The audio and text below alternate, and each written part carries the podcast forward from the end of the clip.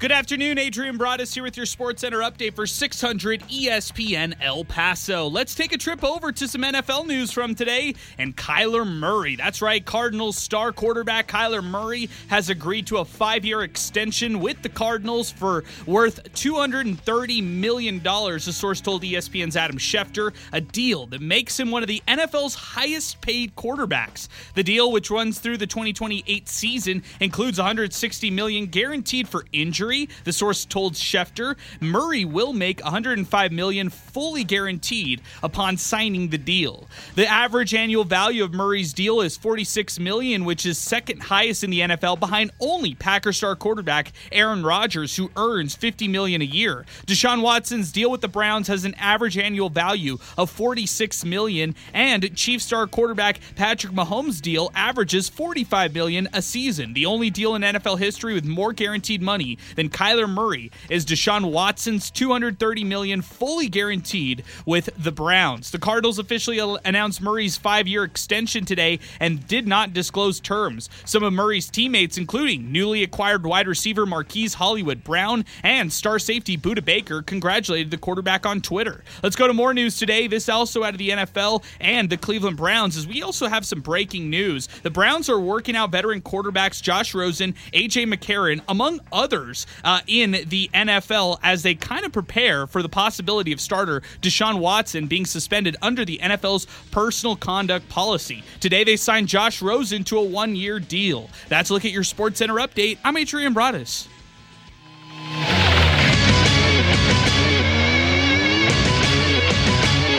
From national to hometown, sports spoken here. 600 ESPN El Paso.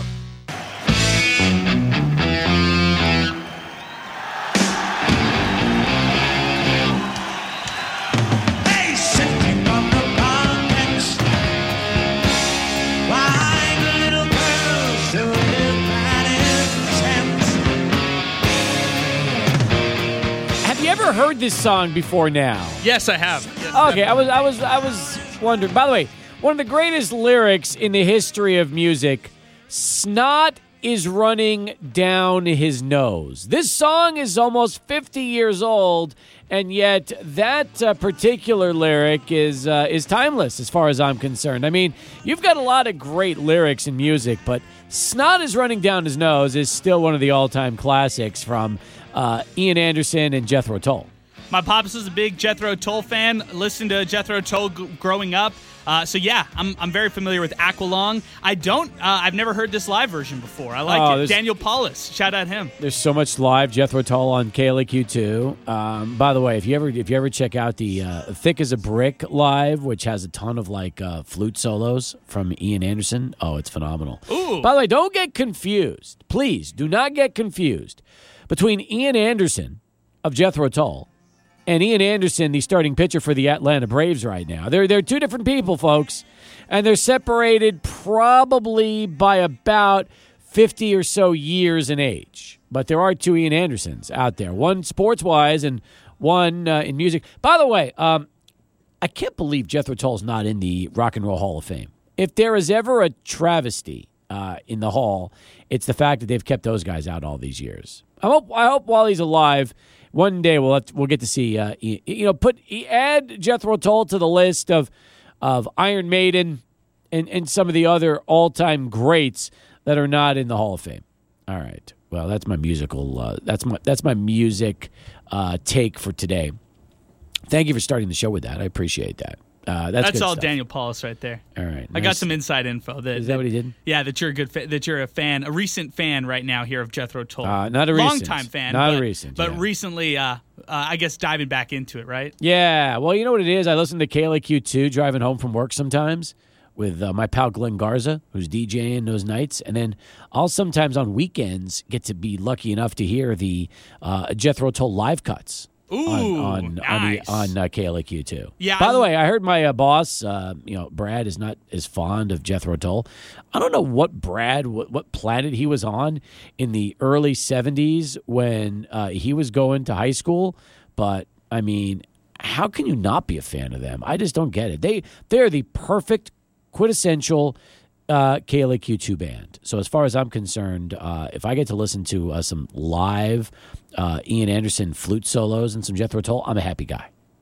Yeah, I, I, don't blame you. I mean, I like Jethro Tull a lot. They put you in a good mood. They, they they're kind of crazy, like they're all over the place, which is fun to listen to. So yeah, I'm. I, whenever I get a chance to listen to Jethro Tull, I'm always down. Ian Anderson played the uh, convention center about 20 years ago.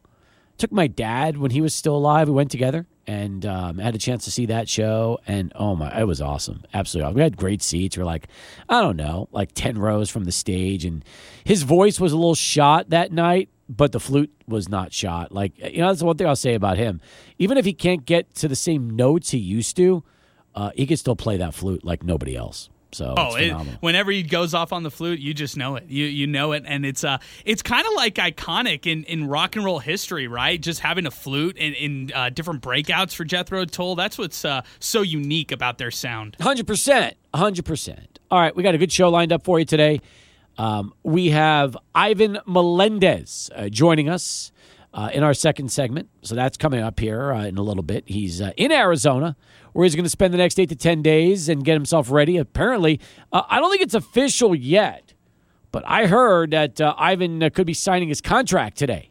So I'm excited about that. It's going to be contract day with Ivan Melendez. Yeah, this is a great day to have Ivan on the show. I know he was just like he was in El Paso for maybe like a like a cup of coffee yesterday, Steve, because I, I know he was here yesterday and then he went immediately back to Arizona. So yep. so um, yeah, he's getting ready for a physical, getting ready for the uh, signing, and uh, I'm so happy for the El Paso and getting a chance to Me to too. do all of this. Me too. And by the way, uh, today's gonna be a great show.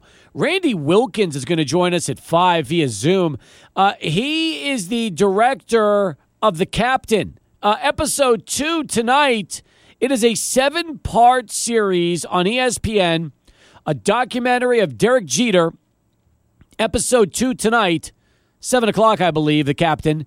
And uh, we'll get a chance to have Randy Wilkins on the show, the man who spearheaded The Captain. And by the way, uh, special uh, thanks, big assist on this to City Rep Peter Svarzbein. Believe it or not, these two guys were college buddies. Go back to when they were in college together. They've stayed in touch all these years. And uh, Pete helped us uh, get this done. So thank you very much, uh, Peter, for helping us out with Randy Wilkins. Super excited about having him on the show today. Yeah, this is going to be a lot of fun. I didn't know how I would take the first episode of The Captain. And when I watched it, I just didn't realize how much Derek Jeter struggled oh, before oh, yeah. he broke in. I mean, Bad. all those 56 errors that he had in high A ball. And I mean, it was just an, a very entertaining story altogether uh, yesterday in episode one. So uh, I'm interested to see how the captain continues with episode two and uh, all these different parts. So this is this is going to be a lot of fun. Hey, I mean, Derek Jeter didn't want to be there his first year. You know, if he got his wish, who knows if he's even a Yankee after that first season? He was miserable. Yeah, he, I know he grew up a lifelong Yankee fan, and I know that you you heard how excited he was to get that phone call in the draft and how emotional he seemed at that point. But that first year, it seemed like it was just miserable, absolutely miserable for yeah. Derek Jeter. And even when he joined the team, like in 95, 94, 95, um, he re- he like uh, didn't really do much. So he was just kind of shaking hands. Everybody kind of scoffed at him. He was just mm-hmm. a young guy, and so uh, yeah, there's just a he learned a lot more in this uh, in these couple first seasons than he actually did as far as play on the field. Well, let me say this: he batted um, well. Really, when you look at 1992, okay, that's when he was in the rookie ball with the Yankees batted 202 in 47 games with uh, three home runs and um, 25 RBIs, and was a disaster. By the way, that team had a couple of other names you're familiar with, folks. Um, and really, I, I, mean, not a ton, but uh, Ruben Rivera, who played in the big leagues, Ricky Ledee was on that very first team, that rookie team he played with. And then after that, he went to Greensboro later that season and uh, teamed with Jorge Posada, Shane Spencer, Andy Pettitte was on that team. So you know you could start to see that those those great Yankees that formed the core in the mid to late '90s and 2000s, they were all coming up together around the same time. Yeah, you gotta you gotta give a lot of credit to that Yankees front office for scouting out that talent and developing the way that they did. Because um, whether it was you know the trade acquisitions where they kind of got into a little bit in that first episode, or it was the the guys that they developed, uh, the younger players that they were so excited about at the time. I mean, uh, yeah, it just seemed like the Yankees front office just did a lot for that organization in scouting the right players and developing the right players and trading for the best players they could. Hundred percent, hundred percent. So uh, we'll look forward to doing that in our five o'clock hour. Take plenty of your phone calls today. 505 6009, that's our telephone number. Uh, we'll talk more also about uh, the story we ended the show with yesterday. The average cost to attend a big league game four tickets, four sodas, four beers, four hot dogs, and parking. You would be shocked at the, not, not forget the average, you'd be shocked at the high end and the low end of the spectrum for Major League Baseball. Adrian is afraid of the $2 hot dogs in Phoenix um, with the Diamondbacks. He saw the price and uh, doesn't want anything to do with the, the $2 hot dog, which is the lowest price hot dog, by the way, in baseball. Not even close. So the Diamondbacks have that. But they also have the lowest price to average for four people. So I did think it was pretty funny when Adrian was looking into the uh, cost figures and uh, wants to stay away from any Diamondback game just because he's afraid of eating a $2 hot dog. Yeah, that's a little scary right there. The mystery meat hot dog that uh, you might find it uh, over there with the Arizona Diamondbacks if you go to a home game for them. I, Yeah. you know, I'm I'm looking across this list. There's so many interesting things that I'm excited to dive into Me because too. when you when you travel to these different cities, that's also something to keep it into you know account when you want to go to a professional Major League Baseball game. How much will it actually cost? Well, we'll talk about it later in the show. Looking forward to that, getting your thoughts and input, especially if you go to games and you can give us your, uh, you know, your what your experiences are like uh, going to big league baseball games. Uh, Chihuahuas are back tomorrow. They're off tonight, so their All Star break uh, is wrapping up after today, and we'll look forward to having Hags back tomorrow for story time. and get you ready for some Chihuahuas baseball. All right, uh, Ivan Melendez coming up in a few moments. First, though, have to bring up the story about um, the Cardinals giving um, Kyle uh, or uh, uh, Kyler Murray two hundred and thirty million dollars to keep him uh, as the starting quarterback. Uh, for Arizona. I-, I guess now he's among the richest quarterbacks in the league, and you won't have to see Kyler remove the Cardinals from his social media handles, right?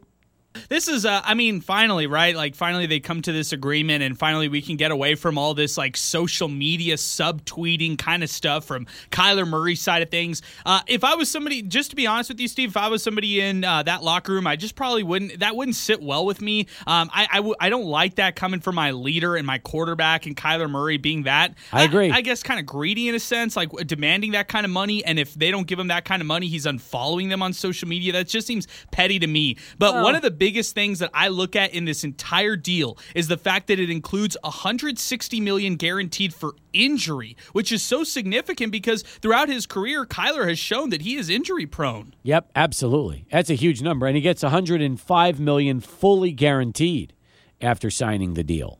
So, yeah, that's he's making a lot of money. You know, he's now don't have to worry about anything through to 2028, and we'll see if Kyler is able to deliver on you know what has been a very promising start to his career. But you know, the Cardinals want to go to the Super Bowl. They've been there before, and uh, they want to go back. And you know, uh, Kurt Warner was able to uh, have some great seasons, some magical seasons with the Cardinals when he was there. But you know, Arizona wants they want to, they, they want to be a Super Bowl team again. Don't you kind of feel like the uh it started the, the clock is definitely ticking for Kliff Kingsbury. It, it, you have Yes. to make the playoffs, or or else uh, he will not be with the Arizona Cardinals for the future. And you know maybe he's calling plays elsewhere if, if that's not the case. But uh, I feel like the Cardinals have invested so much in this team, trading for Hollywood Brown as uh, the wide receiver to complement Kyler Murray, as you know, getting all the veterans that they got in their defense like Budda Baker and uh, of course J.J. Watt. They've got so many names on their defensive side. So if if I'm the Arizona Cardinals, I'm going all in. I'm looking at the San Francisco 49ers and how they're kind of uh, you, you know there's a question mark around that team, and same with the Seattle Seahawks. The there is a path for the Cardinals to try to make the playoffs this year for sure. Hundred percent, hundred percent.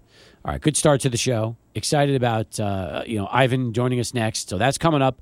Meantime, let's go to Charlie Wan, and he's standing by with our first traffic update of the afternoon. Place we have a no hitter, no wrecks going on right now, but Border Highway eastbound lanes, that's Zaragoza. Going to that bridge, you got a stalled vehicle there, it's on the exit, so it's kind of tying things up there. Where we see some tapping on the brakes is I 10 East Spaghetti Bowl area. There's some construction going on though. Gateway West at East Lake, right lane closed there for uh, construction. Also, Joe Battle northbound lanes at Edgemere, two right lanes closed. Caution there. And also, Zaragoza and Tierra Este, the right lane closed for construction. There's still construction going on at I 10 and the landfill, slowing things down right there. This update brought to you by Leo's Restaurant, 7520 Remcon. Open for dining and carry out Tuesday through Sunday from 11 to 8. We have the delicious pequeña top sirloin steak or chicken breast, the chile con carne steak or chicken breast, chile con carne. It's all there. And uh, celebrating 75 years, Leo's Restaurant, 7520 Remcon. I'm Charlie One, 600 ESPN El Paso.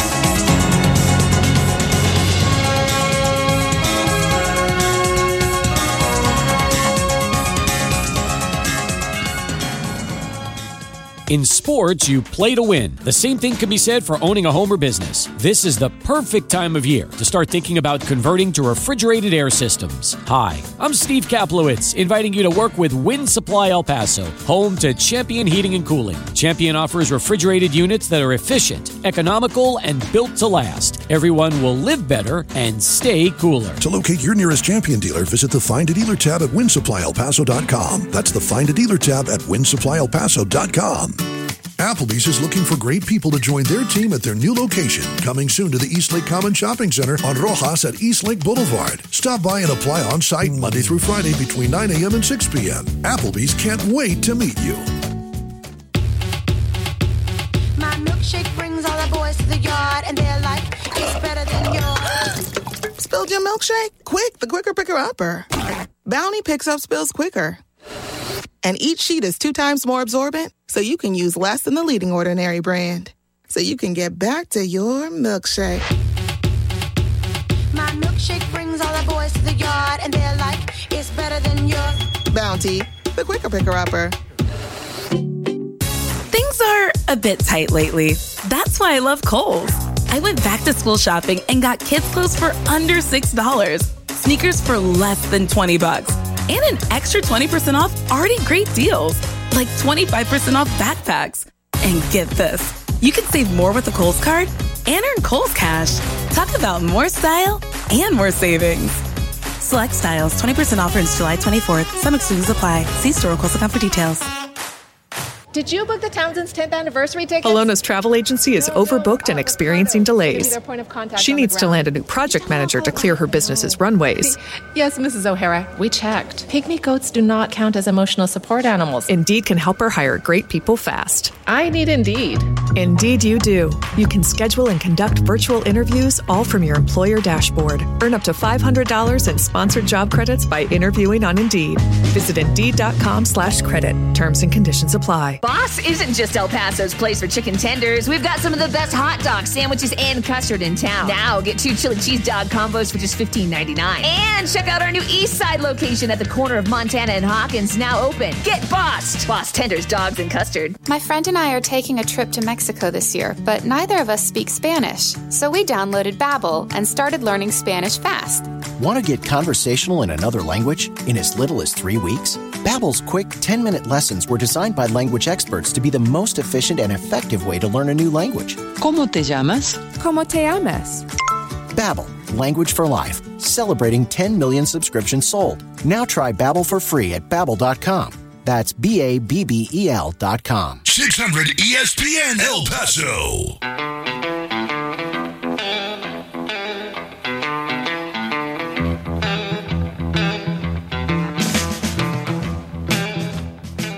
We're back here on Sports Talk. Steve Kaplowitz with you, and uh, oh, we're excited to have Ivan Melendez back with us. What a last uh, few days it has been for uh, Ivan and family. Uh, now a member of the Arizona Diamondbacks after being drafted by uh, Arizona this past weekend. And he's in Arizona as we speak right now. Ivan, great to have you back on the program. Is it hard to describe what the last, you know, 72 or so hours have been like for you since you heard uh, your name called uh, on Sunday? Yeah. Um, first off, thanks for having me back. But um, yeah, um, you know, it's been definitely a quick turnaround, big change, you know, in my life. Uh, you know, before heading into the draft, past couple of days, you know, I was just dealing with a bunch of anxiety and nervousness, but now it's turned into excitement. And you know, uh, we're here in Arizona now. Hopefully, you know, get to sign today, and you know, go go from there. You know, one step at a time. Well, that's fantastic, especially since uh, they've already uh, decided that uh, Druw Jones is locked up and uh, he was signed. So I figured the Diamondbacks Mm-hmm. don't want to waste any time. They want to make sure they get everybody signed and, and ready to go Yeah. as soon as possible. But when I talked Yeah. to your dad earlier in the week, he mentioned that uh, his goal is still to get you to finish uh, school at, at Texas this summer Yeah. and then get a chance to start playing ball. Yes, yes. Um, I am actually currently uh, finishing my last uh, weeks of school, and then I'll have my degree. So, yeah, not that you know I'll need it anytime soon, but you know it's good to have. So, You got to have that. Yeah, you got to have that degree. I mean, listen, and trust me, my my uh, my degree hangs in my office, so uh, it, it means Yeah. something when you get your diploma. And uh, you're right. Hopefully, you don't need it anytime soon. But when the time comes, it's always good to know you've got that uh, you've you've got that uh, degree from from from Texas. yes, sir, no doubt, no doubt. It's one of the most prestigious schools. You know, just getting that piece of paper is uh, you know one of the biggest accomplishments you know outside of my baseball career. So. When we spoke uh, a couple of weeks ago when you were in town, you told me uh, late first, second round is what you were hearing. So when when this uh, when this happened and the Diamondbacks uh, picked you, it's exactly what you expected. Although what surprised me a little bit was that uh, maybe Arizona wasn't necessarily the team that you had expected leading into the draft. Yeah.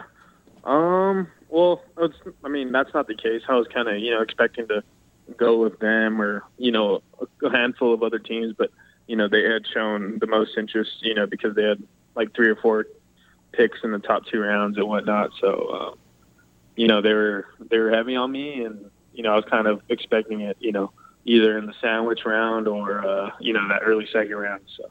Well, I'll say this. I love the pick for so many reasons. And Ivan, maybe the biggest is that uh, there's a path for you uh, going up to the bigs. Sometimes when you look at a roster and you see, let's say, a franchise player uh, playing your spot locked up uh, in a five to 10 year contract, it's a little Yeah. But at least in this scenario right now, it seems like if you're able to translate your college success to the pro level, there's no reason why uh, in a couple of years you shouldn't have a chance uh, to, to make a, a name for yourself out there in Phoenix. Yeah, yeah, no doubt. I kind of like you know the organization that chose me. You know, it's not like I'm going to play for the Mets or the the Dodgers, where you know they have someone locked up like Freeman or Alonso or you know Rizzo or something. So I think it's a great opportunity. What was the experience in being in Los Angeles like for you and the family?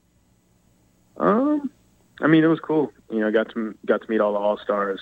You know, the commissioner. Uh, you know, some legends. A bunch of people that are just around the game. You know, um, it was definitely an, an unbelievable experience. Some something that you know you don't really get too often. You know, in your lifetime. So, you know, I was just embracing it, and yeah, it was definitely a life changing moment. Ivan Melendez with us here on Sports Talk. Now, I'm sure you don't get nervous very often, and, and very few things faze you. That being said, um, when you were there and the first round was wrapping up, and then you had the competitive balance picks in the second round, were you ever starting to get antsy, or did you pretty much uh, feel that uh, you knew it was just a matter of time before you heard your name called?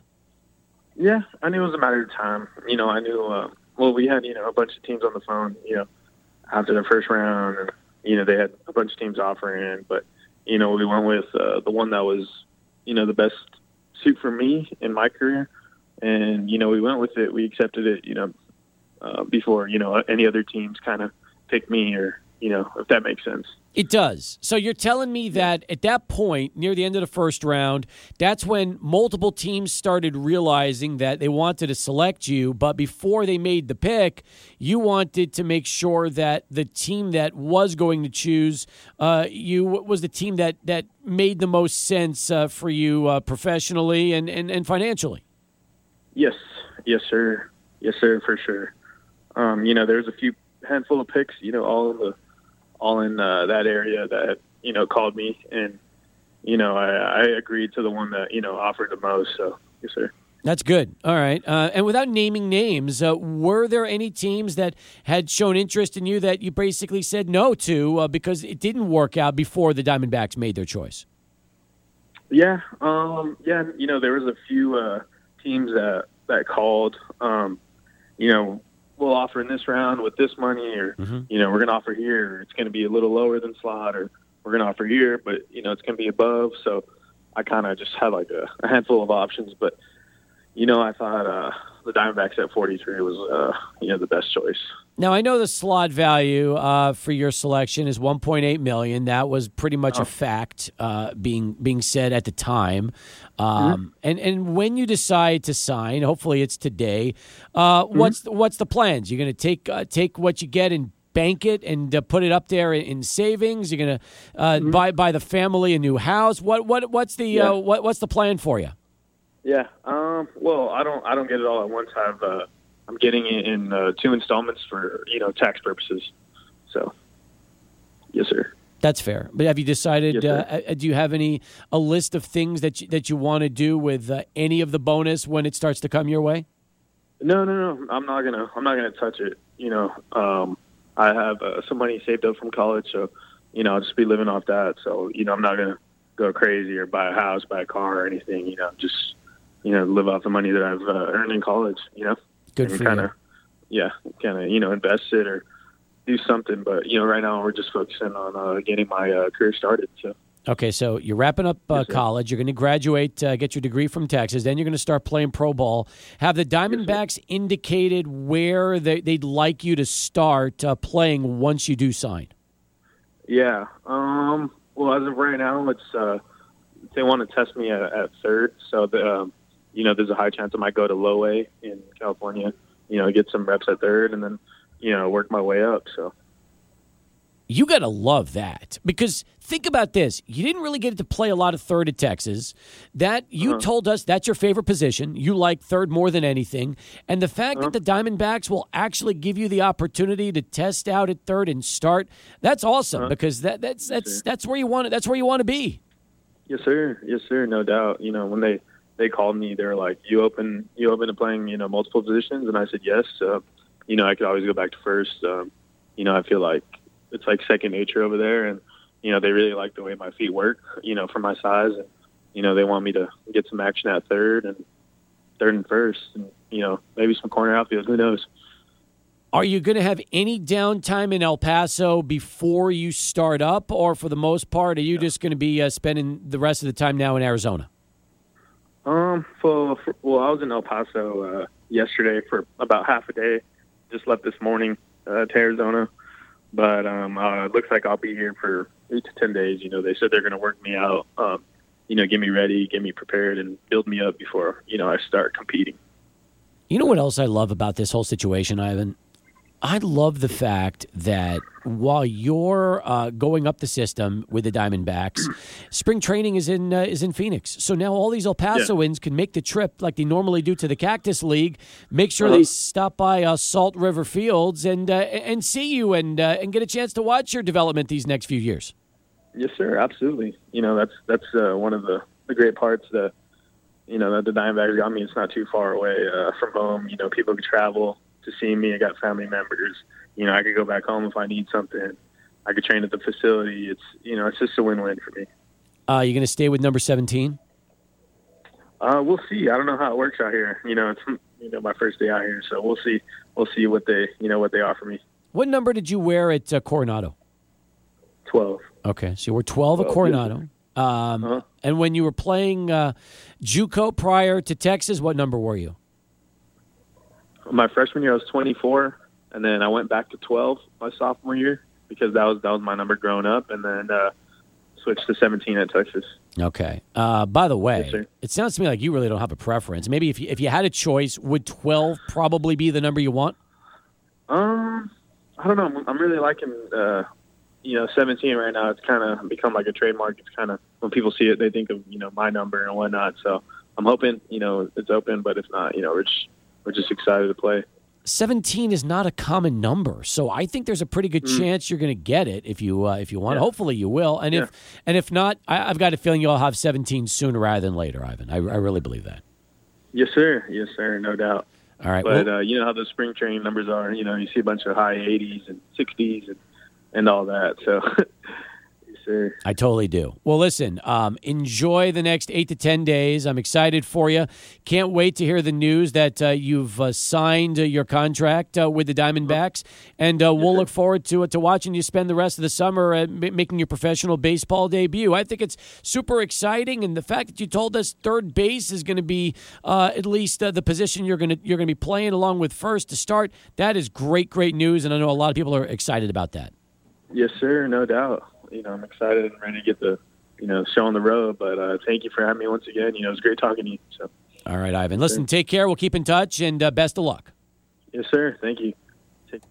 Ivan Melendez, folks, as we continue here on Sports Talk. Uh, come back with plenty more, but first, let's go to Adrian and get this bottom of the hour Sports Center update.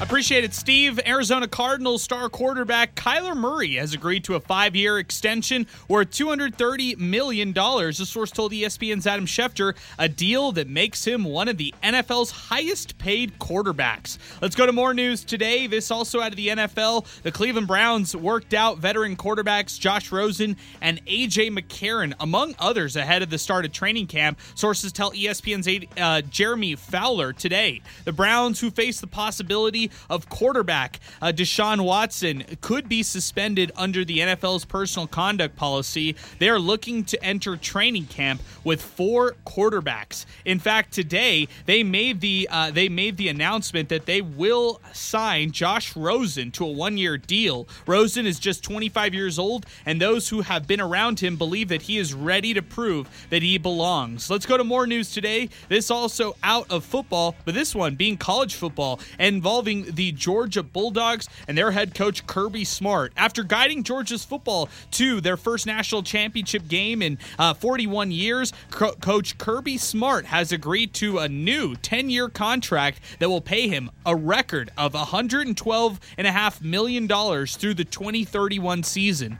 Sources told ESPN that the 120, uh, excuse me, the 112.5 million dollar total would be the most ever paid to a college football coach. Smart's average salary of 11.25 million would also be atop the um all all the, all the coaches across college football. That's look at your Sports Center update for 600 ESPN El Paso. I'm Adrian Broadus. Adrian, thank you very much. I just checked out the uh, Visalia Rawhide roster in the Cal League.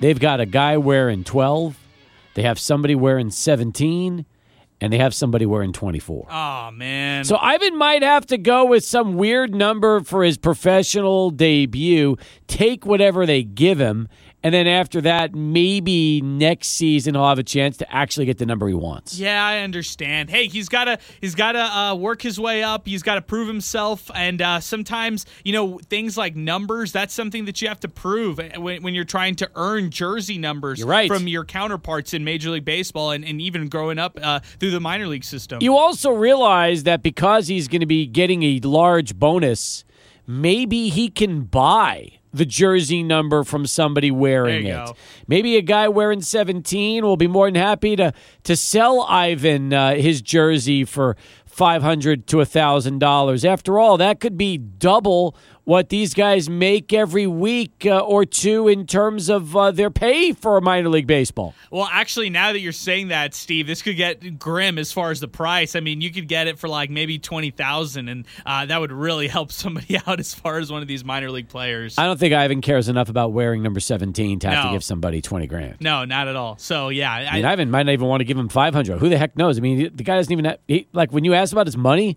he's he said, "I'm not buying anything. I'm banking it. I'm living off the money from the University of Texas.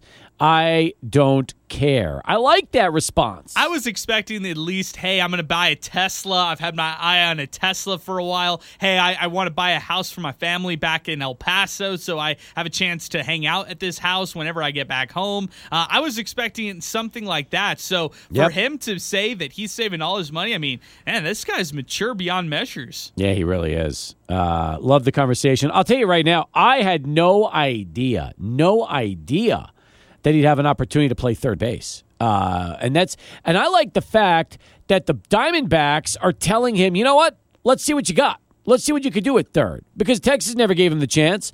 Um, he hasn't played third probably since his days in junior college or Coronado. So now he's getting his opportunity. And if it doesn't work, then they can always put him at first base. And that's it. So I love the fact that the Diamondbacks are going to give him a chance to work out at third. Hey, he he improved substantially from his uh, previous season with Texas when he was drafted in the 16th round to this past season, which was historic. He improved drastically because he was he switched over from being a DH to first baseman. He did he uh, his fielding percentage looked great when you Yep. started to look at those stats. So why not why not give him a chance to play more defense uh, for you know at the Major League Baseball level and you know try to work his way up through the minors at that third base spot. especially since he told us that's the position he likes the best. If you, you know, you just drafted him in the second round. At this point, what do you have to lose? Throw him out there. If he could handle himself at third, maybe then you could possibly have yourself a future power hitting third baseman rather than a first baseman. Sure, and then if you know if it doesn't work at third base, and he can always switch back to first, and, and there's Yep. no real problem there since he has experience at that level. 100% agree with you. So, yeah, that was my biggest takeaway is that Ivan's going to get a chance to play some third base with the Diamondbacks to start off in, in uh, it's not even rookie ball. It's it's high A or low A, I should say. Low A. It's the Cal League. It's weird. The Cal League, like Visalia, used to be high A. And then they swapped it. They moved it when baseball bought or took over um, minor league baseball. They took the Cal League and went from a high A league now to a low A league. It's weird how they did that, but that's what's what's going on right now. So it's okay. I'm happy for Ivan. Great conversation. Uh, I am interested to see what uh, when when uh, the deal is done.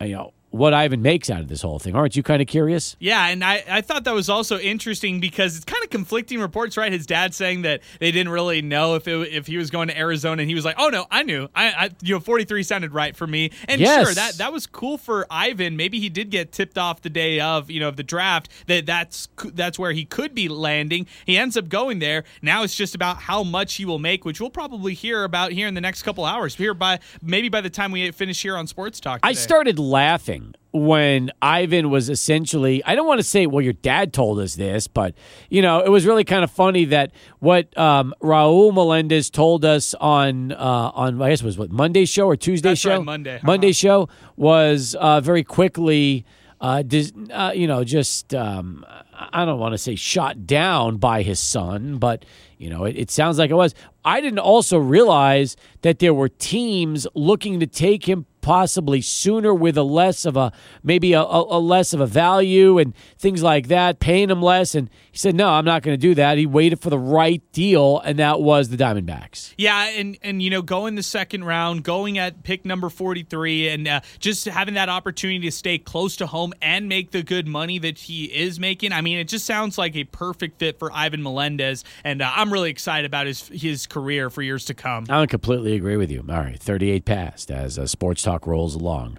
Randy Wilkins is going to join us a little more than 20 minutes from now. He is the mastermind uh, behind his baby, the seven part documentary series on Derek Jeter entitled The Captain. So, Randy will join us uh, live via Zoom here at 5 o'clock. That is a conversation you do not want to miss. In the meantime, 915 505 6009. Get you right on in and through to Sports Talk as uh, KVIA News continues here, 600 ESPN El Paso. I'm ABC 7 Stephanie Valle with your top stories on this Thursday, July 21st on 600 ESPN El Paso. We remain under an ABC 7 first alert for the extreme heat, and thunderstorms are expected in the late afternoon. Download the Storm Track weather and traffic app and sign up for alerts sent directly to your phone. Anticipation is building ahead of tonight's final scheduled hearing of the House Select Committee investigating the deadly January 6th insurrection. Tonight, committee members will take the American people inside the Trump White House during those 187 minutes between when rioters breached the Capitol and former President Donald Trump finally responded. ABC 7's complete coverage begins tonight at 6. A special edition of ABC 7 News airs at 9 p.m.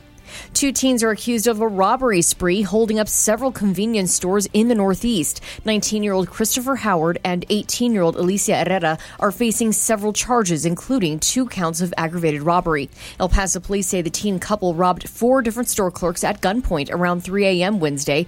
Officers eventually spotted them at a 7 Eleven on Dyer. Both were booked into the El Paso County Jail.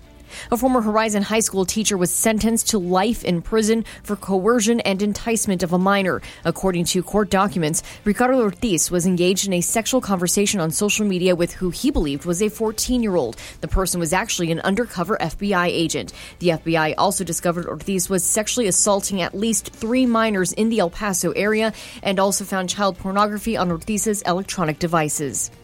A woman struck by a vehicle Wednesday morning in a Las Cruces Target parking lot has died. 70 year old Beatriz Montoya was walking in the parking lot when she was hit by a truck, according to police. Las Cruces police say she died at a hospital. Police officers say the driver's cooperating and alcohol is not expected to be a factor.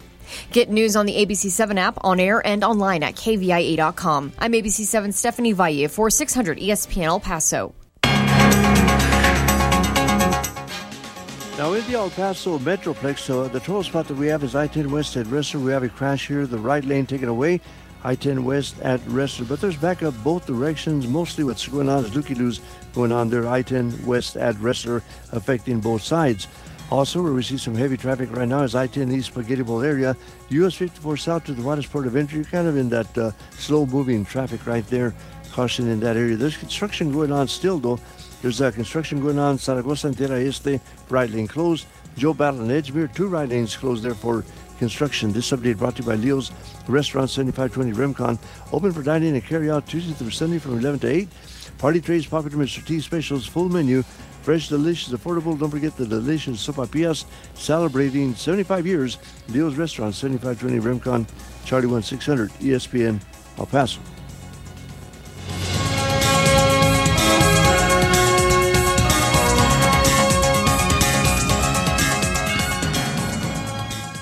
Free battery testing, free battery charging, and replacement batteries that fit your needs. That's what makes AutoZone America's number one battery destination. Get in the zone. AutoZone. WestStar presents Cool Canyon Night. Free concerts. Thursday evening. McKelligon Canyon Amphitheater. Enjoy drinks, beer, wine. Feed your appetite at the Food Truck Pavilion. And remember to order your VIP tickets for your favorite night with reserved seats inside the amphitheater. Cool Canyon Nights.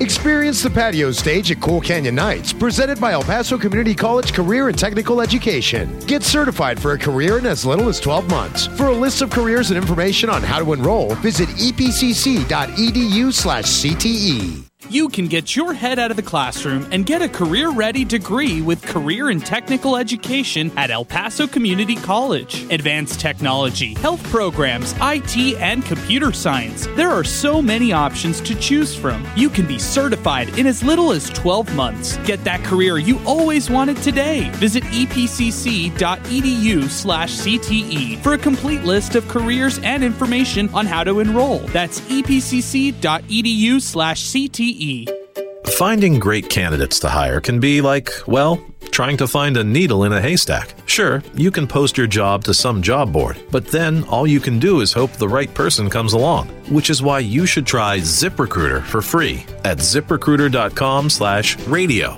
ZipRecruiter doesn't depend on candidates finding you. It finds them for you. Its powerful technology identifies people with the right experience and actively invites them to apply to your job. You get qualified candidates fast. So, while other companies might deliver a lot of hay, ZipRecruiter finds you what you're looking for. The needle in the haystack.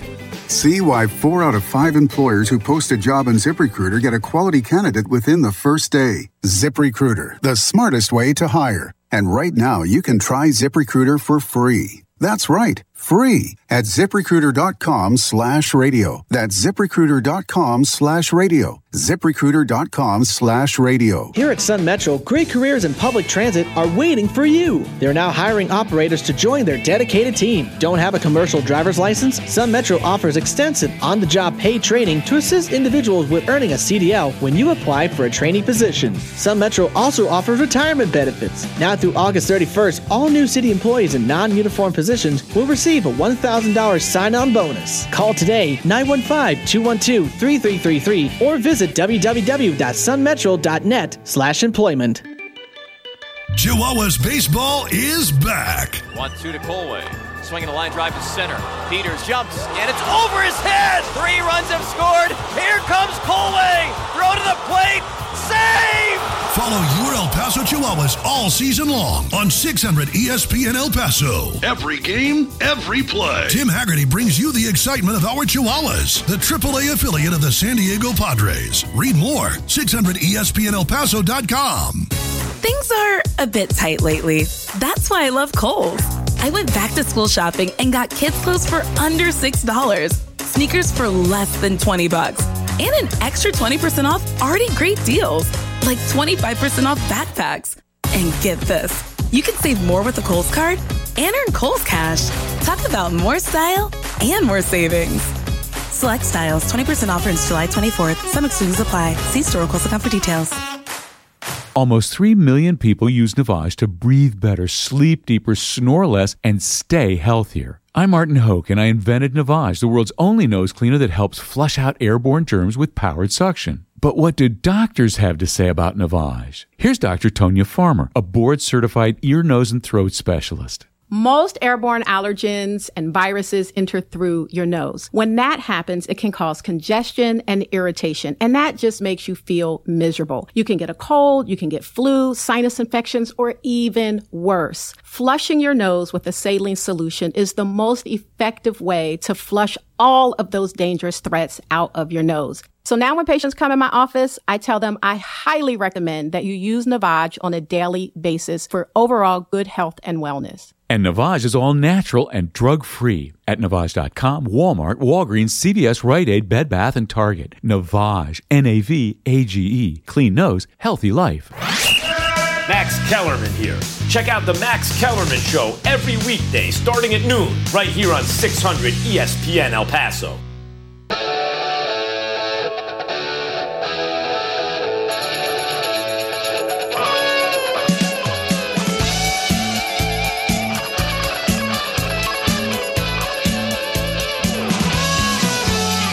Back here on Sports Talk as we continue.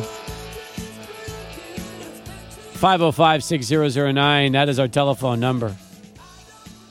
Surprised we don't run Mike and Mike promos anymore after listening to that Max Kellerman promo. FSBP and Russillo. Yeah, we should do that too.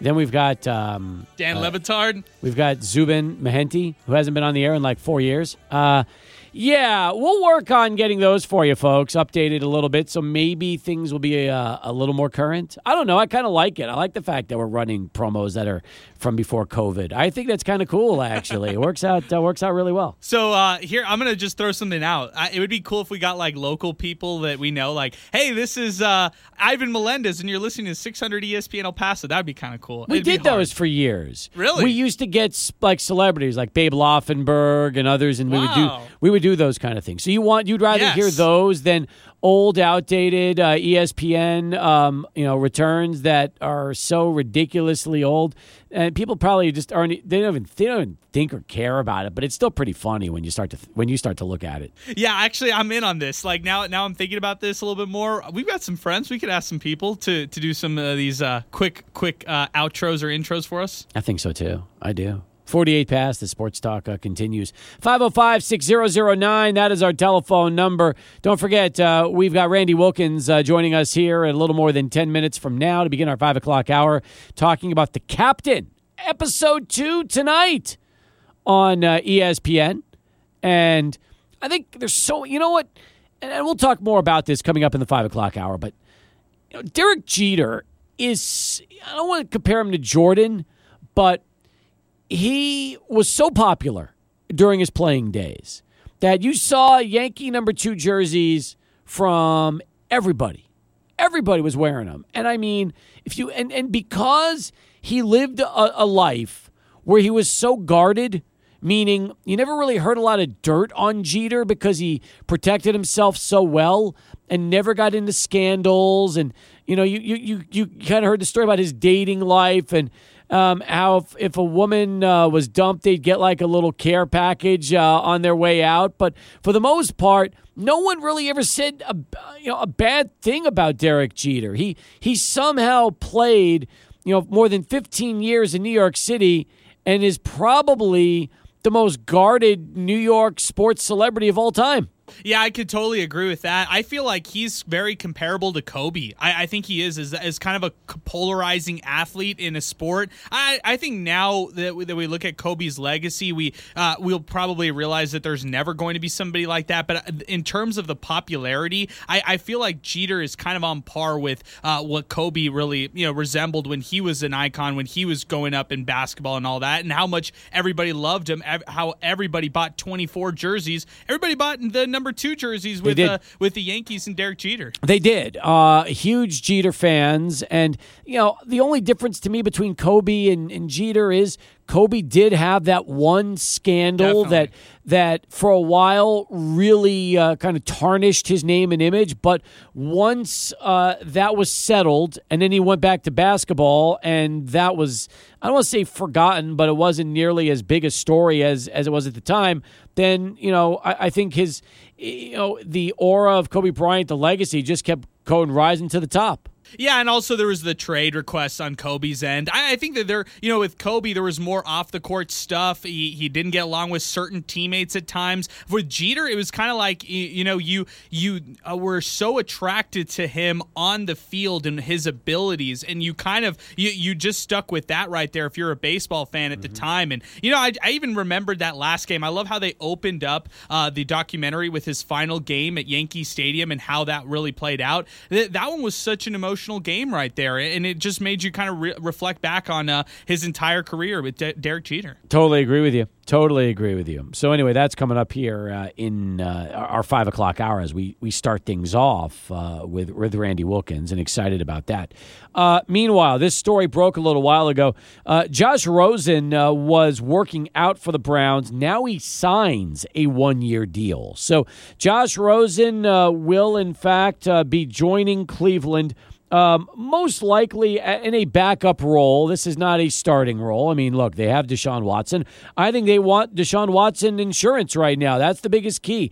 They know he's going to be gone, could be gone the entire season, and they need to make sure that they have somebody that can play quarterback right now, considering Jacoby Brissett is also there. So you almost have the Brissett Rosen battle because it is a foregone conclusion that Watson is going to be suspended under the NFL's personal conduct policy. You just wonder you know, how long will that suspension take place? Yeah, I've heard any everything. I've heard six games. I've heard eight games. I've heard half the season. I've heard the full season. Yep. I've heard two seasons. So mm-hmm. you, you hear all these different things. There's not really a clear answer just because of all the uh, things that uh, Watson is facing right now. And you look at Jacoby Brissett. This is somebody who has had starting experience across the NFL, but he's not going to be somebody who can lead you to a playoff or lead you even you know to a playoff victory. Is he somebody who can maybe win you eight? Eight games? Maybe. I, am not sure about that. Is Josh Rosen somebody who can not. win you games? No way. No, no way Josh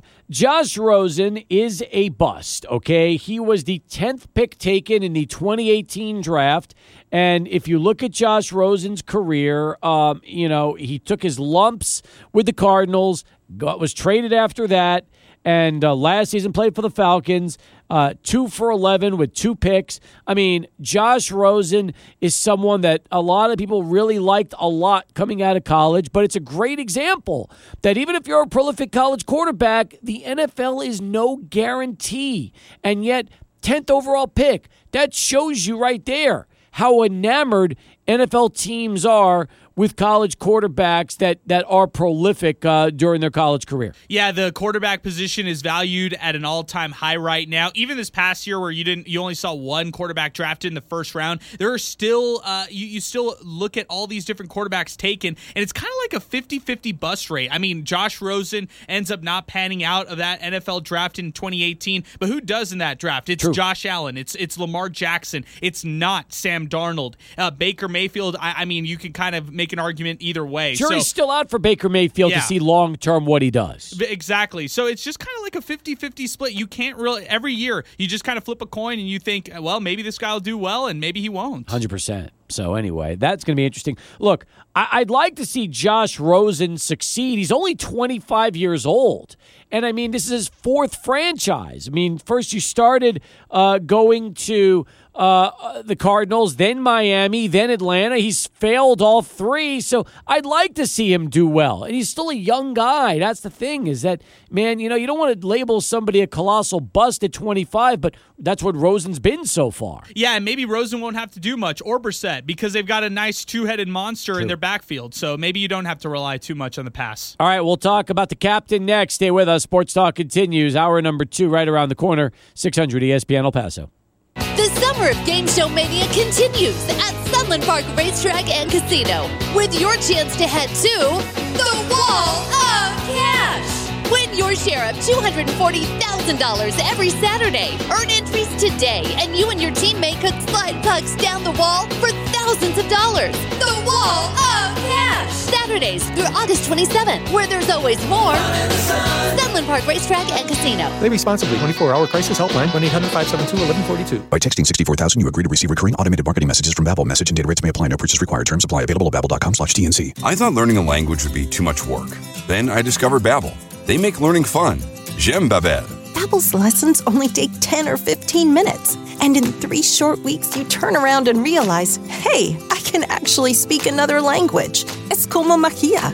My friend from Italy said my accent and pronunciation is perfect. It's because Babbel's lessons are designed by language teachers and voiced by real native speakers. I love that there's all kinds of ways to learn. Babbel's podcast or games or videos. You can even join live classes with a language teacher. You learn words and phrases you actually use in real conversations. In three weeks, I was speaking another language. So easy. If you want to learn a language, there's no faster, easier, better way than Babbel. To try Babbel free, text radio to 64000. Text R A D I O to 64000 to try Babbel free. Text radio to 64000. Ah, uh, yeah, it's Coach Ice T. Who's ready to spin? We're starting with a big hill. Let's ride. Why is Ice T leading our spin class? It's probably the Honey Nut Cheerios. He found out they can help lower cholesterol. Now he's having fun taking care of his heart in all sorts of new ways. That's right, Buzz. Now, spinners, really pour your heart into it and pick it up. Learn more by picking up a box of Cheerios and check out our Pour Your Heart Into It audio workouts with Ice T and Buzz to get your heart pumping. Go, oh, oh, oh O'Reilly! This is Sarah's O'Reilly Auto Parts story. Driving cross country with two young children is ambitious, to say the least. Then our check engine light came on. We pulled into O'Reilly Auto Parts and they tested it. Turned out it was a faulty sensor. They referred us to a great mechanic just down the street, and we were back on the road in no time. Oh, oh, oh, O'Reilly Auto Parts. When flying insects show up in your home, how do you get rid of them? Hopelessly clapping every single one? aimlessly swatting back and forth? Hanging fly strips in your living room? Ew, ew, ew. Instead, try Zevo Traps. Zevo uses light, not odor or chemical insecticides, to attract and trap bugs, working continuously so you don't have to. Zevo, people friendly, bug deadly. Now at a store near you. MVP's bonus days are here for pros. For 12 days, pros save big and MVPs get even more. Because MVP's Pro Rewards members can earn bonus points to redeem for rewards. Earn points on every dollar spent up to $1,000 and get up to three times more points when you shop select brands and products. Find MVP's bonus day savings from July 11th to the 22nd in store and online. Exclusively at Lowe's. Exclusively for pros. MVP's Pro Rewards program subject to program terms and conditions. Details at Lowe's.com slash L slash Pro Loyalty terms. Subject to change. I miss my baby. Someone stole my baby. By the way, my baby is my landscaping truck that was literally stolen from a job site. Baby, won't you please come home?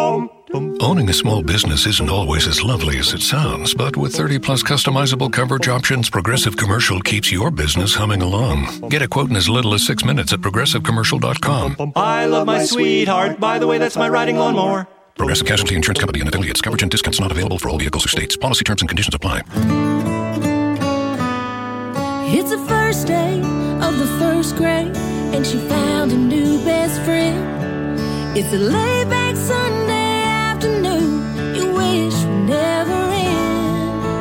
homemade taste of bluebell and good friends gathered round.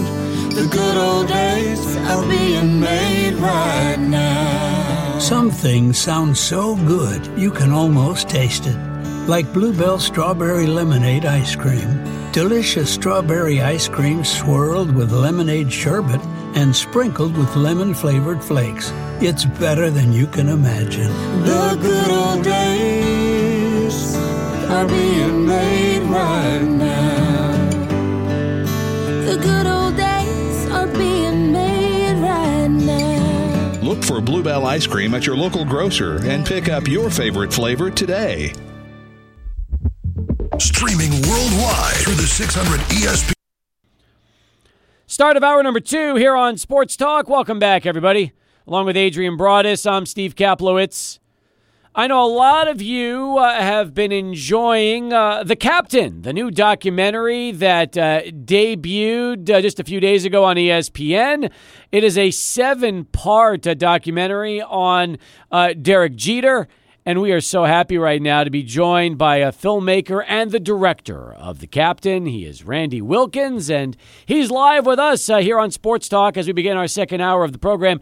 Randy, good to hear you uh, on the show, and thanks so much for doing this. How are you today? Thank you for joining me. I'm doing well. Thanks for having me. Well, we need to be the one thanking you, that's for sure, because I know you're busy. Uh, we've got uh, the second episode uh, debuting here uh, in just a couple of hours in El Paso. A lot of people are excited about that. And as you might imagine, there are a lot of Yankee fans in El Paso because there's Yankee fans everywhere, right, Randy? Yeah, absolutely. Um, it's been pretty remarkable to hear from fans across the country and really across the world to uh, share their thoughts with me about the film and about Derek and the impact that he's had on them. So um, I'm happy there are a lot of Yankees fans in El Paso. I'm, I'm very excited to hear that, and uh, I hope they they're enjoying the film. Now, did you grow up a Yankees fan as a kid? Oh yeah, absolutely. Uh, I'm born in the Bronx, raised in the Bronx. Uh, I live maybe half an hour, 40 minutes away from Yankee Stadium, so uh, that's all I've known uh, in terms of being a baseball fan. We don't recognize the Mets, uh, so there's only one team in town. And uh, yeah, I mean the Yankees have been my team since since birth. As a Met fan, thank you for saying that. I appreciate that. Uh, but but you're right. You're, you're, you're, you're speaking the truth, Randy. Uh, Yankees fans don't recognize Mets fans. Even in '86, the Yankee fans pretended like that year never happened for uh, for the Mets. Pretty much, uh, we speak with uh, Darryl Strawberry in the film, and we just basically talk about everything but the '86 championship. So, hey, that's okay. They got their own ESPN documentary uh, last year, right? So they got what they uh, what they deserved.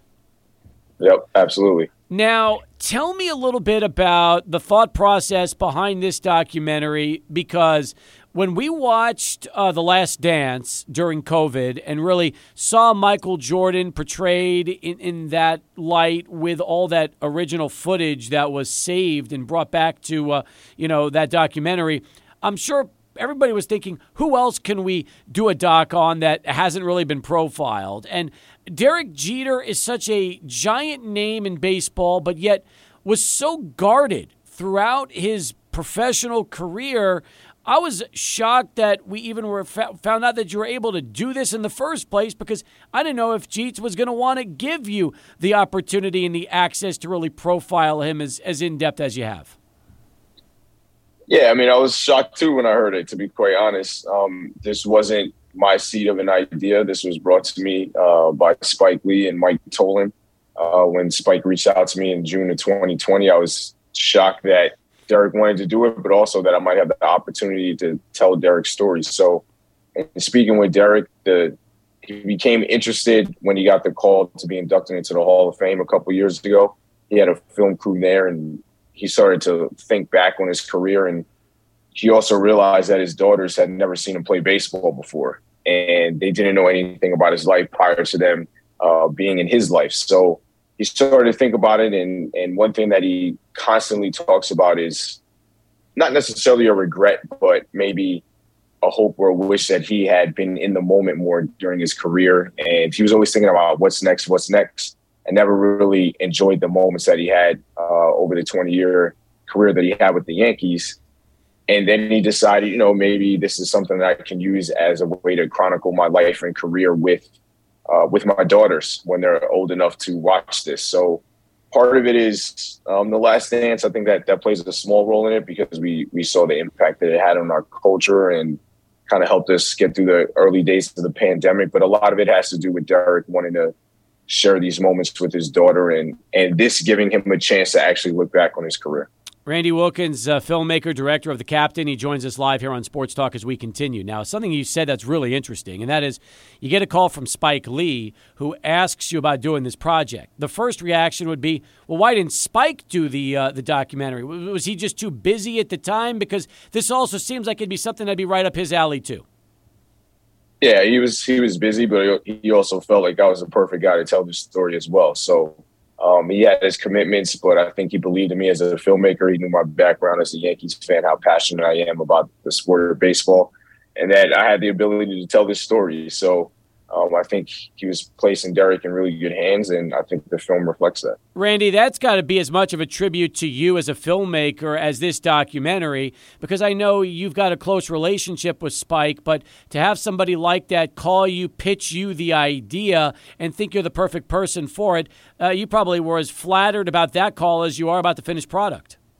Oh, yeah, absolutely. I mean, I think it's a great testament of my relationship with, with Spike and um, the amount of work that I put in to, to, help with his projects and my dedication to the craft and how much uh, he saw in me. So I'm greatly appreciative of Spike looking out for me. We saw in the first episode a lot of the early footage of uh, of Derek from when he was signed and growing up to uh, his first year with, with the Yankees. I'm wondering, as you started putting this together over the last year plus, how difficult was it for you to get and obtain all of that old uh, archived footage. And um, I didn't even realize as much of it would still exist today as we saw early on in the first episode. It wasn't that hard. Uh, a lot of it came from his family. I mean, it came from his own family archives, and um, I think they had lost some of their their archive because of a flood, if I remember correctly. So thankfully, there was still some stuff that was lying around that they had access to, and they provided it right away. His sister Sharlee was great with us both both on camera and behind the scenes in terms of helping us get all that that great footage and the family photos and all that. So I'm um, really appreciative appreciative of that. And we had a great archival researcher uh, in Stephanie Benson, and then uh, prior to her, Sheila Maniar. So uh, we had a great team that was able to unearth all of these gems, and I'm very thankful for it. That's terrific. And when you started to ask uh, all of the people that have been involved in his career on the field, off the field, uh, to be a part of this. Um, did everybody pretty much jump at the opportunity, or were there certain individuals that were, let's say, tougher for you to get uh, to, to interview about Derek uh, than than maybe uh, others? There were one or two people that were tough to get, but when we reached out to people, they were immediately on board. Uh, I think the biggest issue is when you're dealing with busy people, you just have to make sure the schedules align. Yeah. But yeah, I mean, there's so much love for Derek that people were lining up to be a part of it. Um, and they also gave us a, a, lot of their their own time. I mean, a lot of these interviews were three, four hours long. So not only did they commit to being a part of the project, but they committed to a significant amount of time to discuss his career, the, the Yankees, and um, things beyond that. So, yeah, it, people were ready to go, um, and I think that that just shows how much people love Derek. Randy Wilkins with us here. The name of the uh, documentary is The Captain, uh, episode two tonight uh, on ESPN. And then every Thursday uh, for the next five weeks, it's a seven part uh, documentary, and it's going to air every Thursday uh, on, on ESPN as we, we talk a little bit about Derek Jeter. When you were telling his story, I know one of the things you probably wanted to do is tell it as accurately as possible. When you sat down and approached this with Derek, Uh, is it difficult when someone who has been so guarded during his pro career because let's be honest, you play in New York City as long as Derek Jeter did. He didn't find himself in the back pages of the New York Post, didn't really find himself in the in, in the gossip columns for tabloids. He was able to to live out his career as one of the most popular athletes in the history of New York sports and never really had any type of controversy surrounding him on or off the field.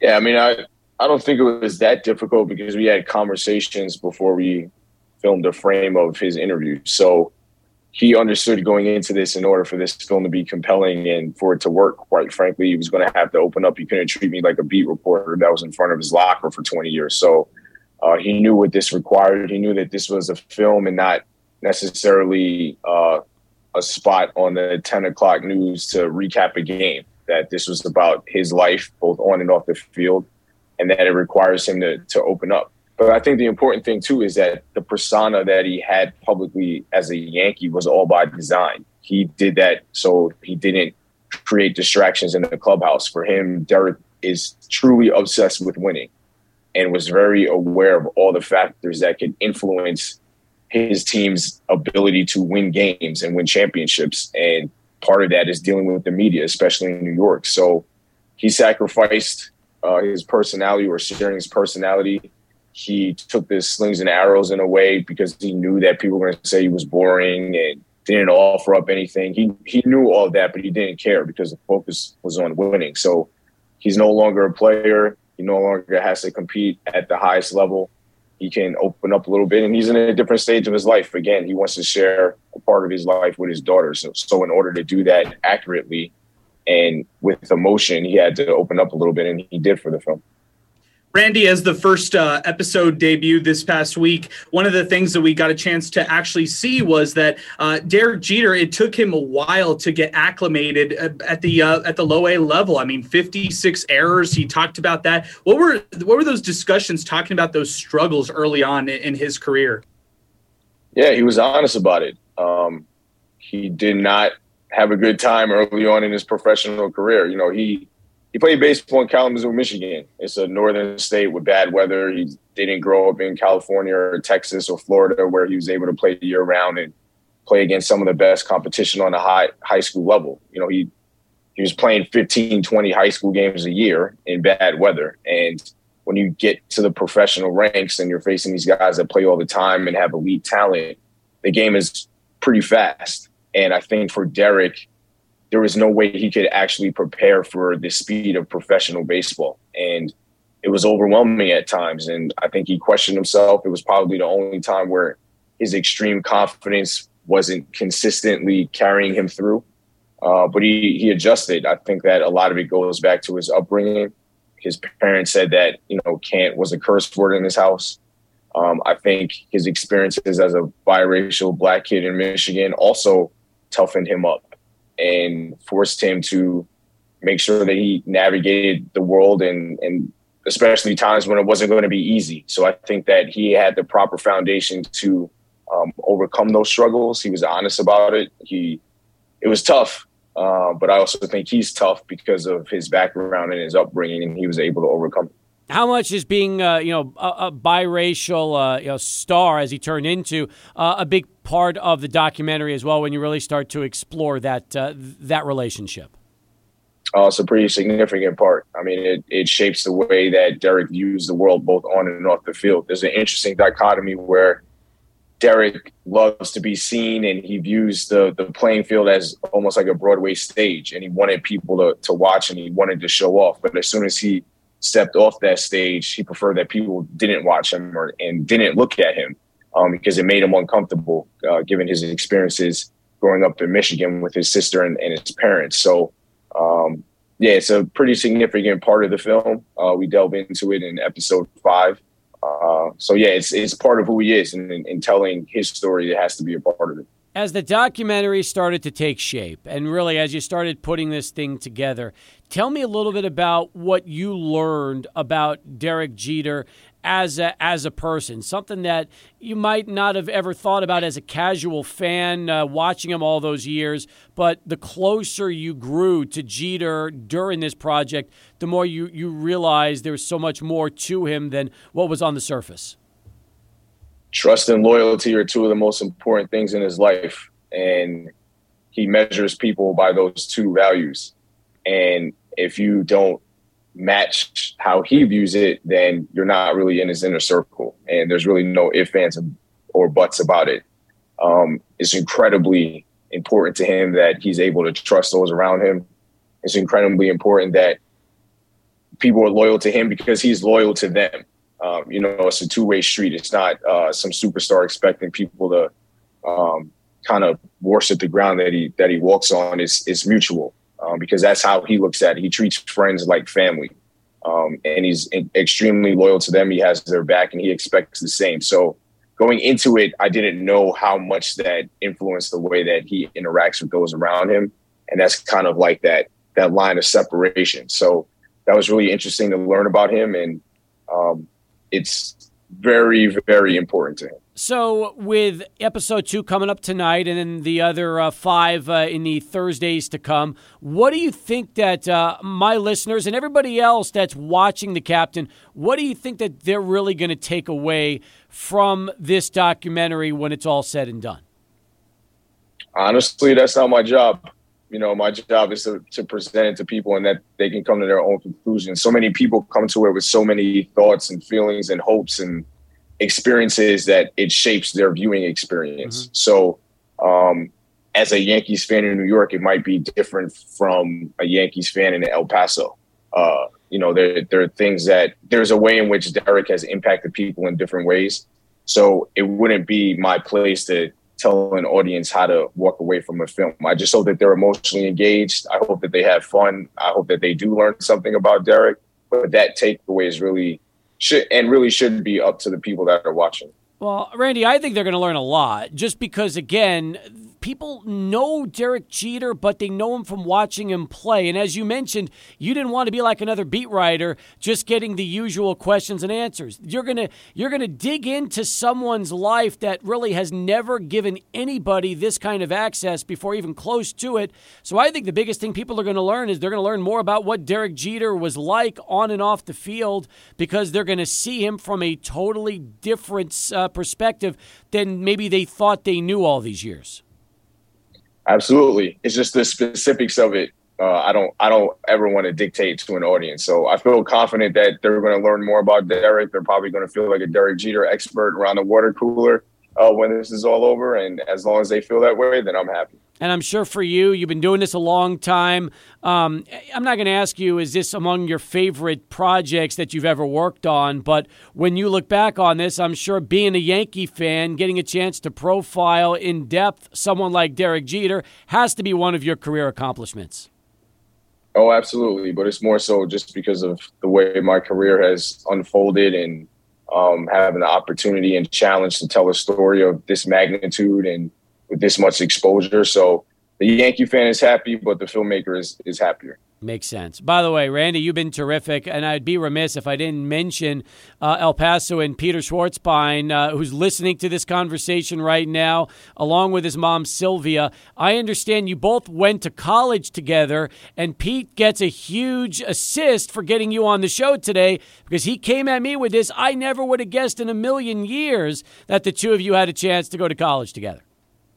Yeah, that's my that's my brother from college. Um, so shout out to Pete and shout out to Sylvia, my mom in El Paso. So um, they've been incredibly supportive. They're wonderful people. I consider them uh, close friends and very important people in my life. So I'm happy for his success down there, and uh, I'm happy that they're listening. You ever been to El Paso, Randy? Not yet, but I will be one day. Yeah. We we got to we got to get you here after this. That's for sure. So listen, congratulations again on the captain. Appreciate all the time having you join us on the show, and uh, really uh, can't wait for not just episode two tonight, but the rest of this series. Thank you. I appreciate it. Thanks for having me. He's Randy Wilkins, folks, joining us here on Sports Talk as we continue. 20 past the hour. Come back with more in a moment, but first, let's get out to Charlie 1, get this traffic update. 25 past the hour as Sports Talk continues. Our thanks again to Randy Wilkins for joining us tonight, episode two of The Captain. Really enjoyed um, everything he had to say, and he's right. I mean, I think everybody will probably um, get different takeaways from this when it's all said and done. But man, what do you say? Loyalty and trust is pretty much his his, his biggest thing as a, as a, as a person. Yeah, seriously. I mean, you know, this was such an it's kind of like an eye opener to the insight that he's getting on the back end too, Steve, which I found very fascinating. Just uh, getting this kind of trust not only from uh, Spike Lee but Derek Jeter yep. and throughout all the people that worked on this project. Pretty remarkable. But think about this for a second, Adrian, and that is you um, you play in New York, okay? Um, you realize that very easily you could end up on the back of the Post or the New York Daily News and Gossip City about you and everything about you. So I can understand why trust is such a big part of, of Derek Jeter. I think it's probably like that for most athletes in general. You want trust and loyalty, but playing there with your celebrity status, especially you're you're kind of the king of New York, the face of the team, you're the captain. There, there's a lot that really goes into that, and you can understand why that's been such a big part of, of his circle. Yeah, it seemed like he's somebody who also just really stuck to baseball and really kept his head down on a lot of subjects. And you know, this this story right here, the fact that he's doing this docu series, you kind of hear from uh, you know from Randy as far as the reason why his his daughters don't really know much about the career. He kind of gives everybody in his family, his close circle, a good insight as to who he really was yep. as a as a player on and off the field. Hundred percent, hundred percent agree. 27 past the hour as we uh, continue here on Sports Talk. 505 6009. If you want to get into the program, 505 6009. Have you seen the first episode of The Captain? Your thoughts on that? Thoughts on the conversation with the filmmaker and director Randy Wilkins, and ultimately uh, what you would like to see out of the rest of the series? That's also kind of interesting. Um, as somebody who covered Derek Jeter throughout my uh, professional broadcast career, because if you think about it, he came up as a rookie in 96. I started working here in 95. So even though I'm a few years older than Jeter, um, I, have you know his I was here for his entire career, and I feel like as somebody who was there for the whole thing, as most Yankee fans would probably attest to, if you're a Yankee fan or a Jeter fan, you you got to know what ultimately he wanted you to know.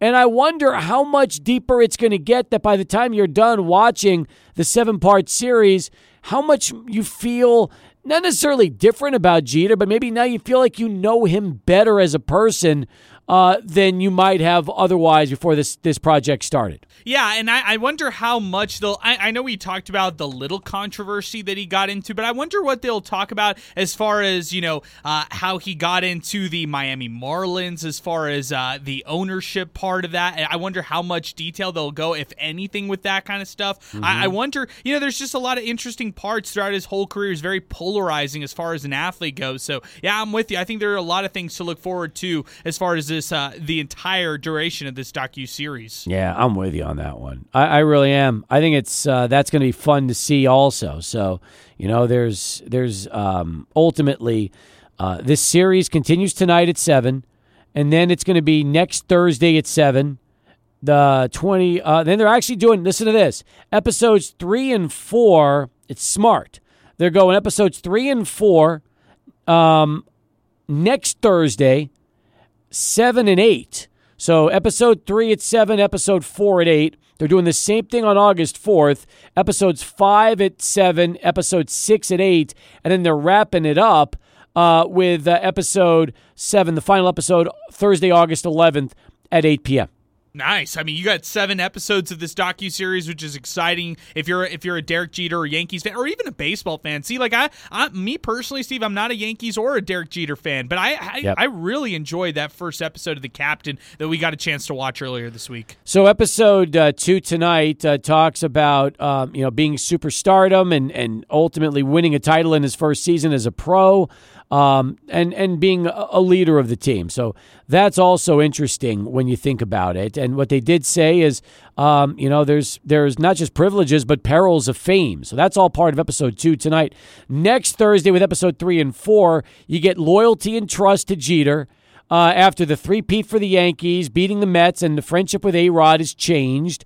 Episode four will be 9 11's impact on New York, the end of the Yankee dynasty, and then um, that game seven between the Red Sox and Yankees. And that's episode four. Episode five. The Yankees and Jeter suffer the most historic loss in baseball history. Jeter's identity is under attack as he faces challenges in the press, on the field, and in his clubhouse. Sounds like fun. Mm, okay, okay, I like it. Controversy there. I like it too. Sounds good to me. So, anyway, that's the first five.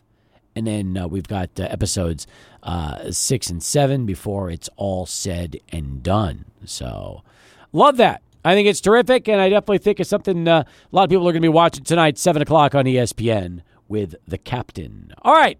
Uh, more in a moment, but first, bottom of the hour as Sports Talk continues. Let's head to Adrian and get this Sports Center update. As we continue here on the program, 33 now past the hour, you can always tweet the show.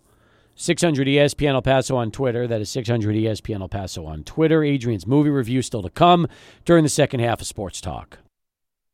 Now, we talked at the end of yesterday's show about the cost of a family to go to a baseball game. This uh, data was courtesy of, it looks like TV Hustle is where they, they pulled this from. Uh, this is for 2022. It includes four tickets, four hot dogs, two beers, two sodas, and parking. The average price for a family of four to attend a baseball game, including the four hot dogs, two beers, two sodas, parking, and the four tickets, $204.76. That's the average cost. Essentially, that's the cost of what it would be to see an Oakland A's game. Oakland A's, $204.24. So 52 cents less than the average. But you're right there. Highest cost to attend a game for a family of four, not surprised by these three at all. Boston Red Sox number one, followed by Chicago Cubs and New York Yankees. Now, think about it. You're dealing with Fenway, Wrigley, and Yankee Stadium. That's exactly what I would expect amongst the big three, okay? Not even close with those three. I think that's, that's, that's accurate. I was surprised that the Houston Astros are number four, followed by the Washington Nationals, number five. That's a bigger shock, but I know it's our nation's capital, but still.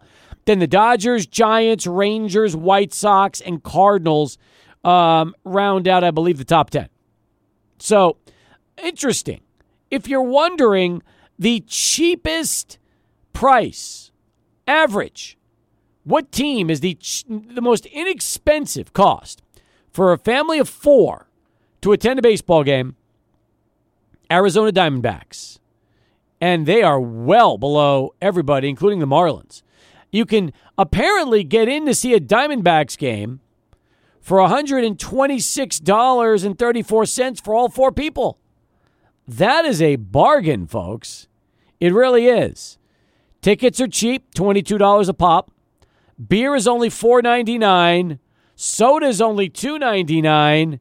What scares Adrian more than anything is the $2 hot dogs at a uh, Diamondbacks game to go along with $13.90 parking, and that would get us to the total of $126.34. You know, I'll just eat before. I mean, hey, if I'm only spending that kind of money, if I'm spending $22 on tickets, uh, 13 bucks on parking, and, you know, maybe 5 bucks on a beer, I'll just eat before. I don't have to worry about the mystery meat $2 hot dogs. Now, you would rather spend 750 at a Giants game or a Padres game because that's the most expensive uh, average hot dog price in baseball. So you would, I'm, I'm, sure you feel much better about paying 750 for a hot dog in San Fran or San Diego than two dollars for a hot dog in Arizona. Maybe it's like a gourmet hot dog at that point. Hey, now let me ask you something, just out of curiosity. When you go eat in El Paso and you want a hot dog, where do you get it from? Oh, that's a great question. Uh, I go to Boss. I'm a boss guy for hot dogs. Okay. Do you think it's possible that the hot dogs at Boss are the same ingredients as a hot dog at a Diamondbacks game?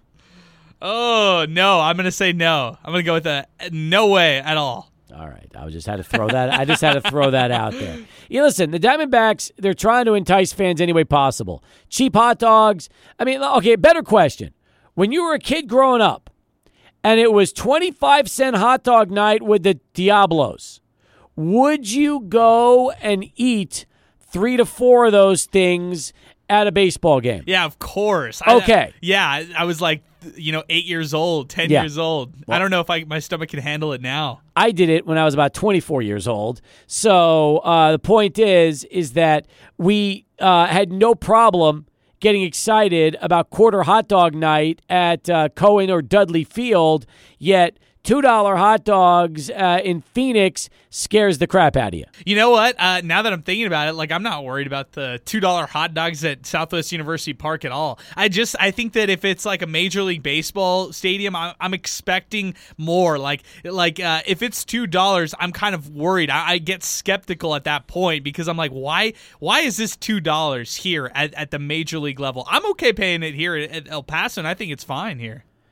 Um, I understand what you're saying.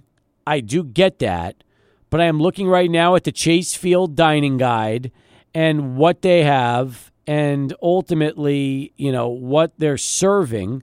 And I don't know. I mean, if you can get a bargain hot dog, I say take it. And they've got tons of food, by the way, at Chase Field. They have lots and lots of food. Now, just so you understand this, when it comes to hot dogs out at the ballpark over there, you can get apparently, uh, like every other ballpark in baseball, lots of uh, choices. They've got the Diamondbacks dog, which is available, and then they also listen to this. The Diamondbacks dog is not two bucks, but they do have a dog with hatch green chili, queso, chorizo, fire roasted corn pico, and venom sauce. Oh, then you didn't you didn't tell me about this one right here. Well, they just this is the you, this was the inexpensive hot dog, but they still have a you know a, a gourmet uh, a gourmet zipper. They got a hot dog that'll that'll do the trick, Hatch chili and chorizo. That's crazy right there. and venom sauce. Yeah, I want to know what that is right there. I want to put some venom sauce on my on, on the hot dog that I get. Yeah, me too. I'm curious about that also. Uh, by the way, ma- we said the most expensive hot dogs are Giants and Padres. How about the most expensive beer? What about the most expensive sodas? Um, and how bad is parking? We'll get to all of that coming back from the break. You want to weigh in if you've gone to any of these games and you uh, can live to talk about what it's like going to see uh, Red, uh, Red Sox games and spending the money. Hey, 505 6009 would love to hear from you as Sports Talk continues. It's 600 ESPN El Paso. Average cost for a family of four to go to a baseball game in 2022. Uh, this is courtesy, the data is courtesy of Fan Cost Index and their team marketing report. Okay. And the data was adjusted for the cheapest option, by the way. Cheapest option. All right. So we talked about the average cost for uh, you know a, fam- a family of four to go see a Red Sox game. It's three hundred twenty four dollars thirty seven cents. Average cost to go see a Diamondbacks game one hundred twenty six dollars and thirty four cents. Very affordable. Um, in the middle, you have uh, like the Mets one ninety seven forty seven. Very affordable. Milwaukee, Oakland. I'm impressed the Mets have kept themselves affordable, aren't you? Yes, I, I was uh, I was impressed about that. That makes me think that you know when you're in New York, you might want to second think about uh, Mm-hmm. uh, going to a Yankees game. Although I will say a three dollar hot dog at Yankee Stadium. There you go. They do have, uh, yeah, uh, three dollar hot dog at Yankee Stadium. Let me let me say this: I was just at Yankee Stadium. We did not pay three dollars for a hot dog. I think we ended up paying at least six or seven. See, what happens is these teams have like a Tuesday value day, and then you can get the value meal, and just like the Chihuahuas do with the, you know, the two dollar tacos, Taco Tuesday, and the two dollar estrellas. Major league teams are doing that too. Trust me, we did not see $3 hot dogs at Yankee Stadium. Nothing was three dollars at Yankee Stadium. Yeah, if you look at the comments to this uh, this specific post, everybody's trying to debunk certain prices of certain teams. Like for example, uh, the fans are saying that there is no way that the people are paying just uh, eleven sixty seven for parking at Dodger Stadium. They No. say minimum is twenty uh, in the comments. Highest paid parking on average, according to this deal, San Francisco Giants twenty eight dollars and twenty cents. That's a that's an interesting one because I would love to know how many people actually drive to the game versus those who uh, take some kind of public transportation since that's so you know big in San Francisco. I'll say this for thirteen dollars and ninety cents, you're parking probably ten blocks away from Chase Field in Phoenix. Because I've been to those games enough that if you want to get close, it's at least twenty five to thirty dollars to park. Yeah, I mean when I was at SoFi, like not even you know three miles away, three mi- like you're you're you're paying for a shuttle. That was fifty bucks right there. Most expensive beer is uh, actually on average Mets twelve dollars. That seems about right.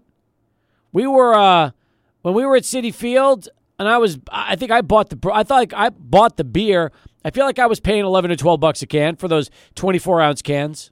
Yeah, it sounds about right. Actually, it sounds pretty universal, right? Like Yep. you're paying about ten bucks beer across the board. Now, the one that that kind of struck me, um, you know, five dollars for car at the St. Louis Cardinals at Busch Stadium for beer. I know That- that's so true. That is well, you're probably drinking you know Bud.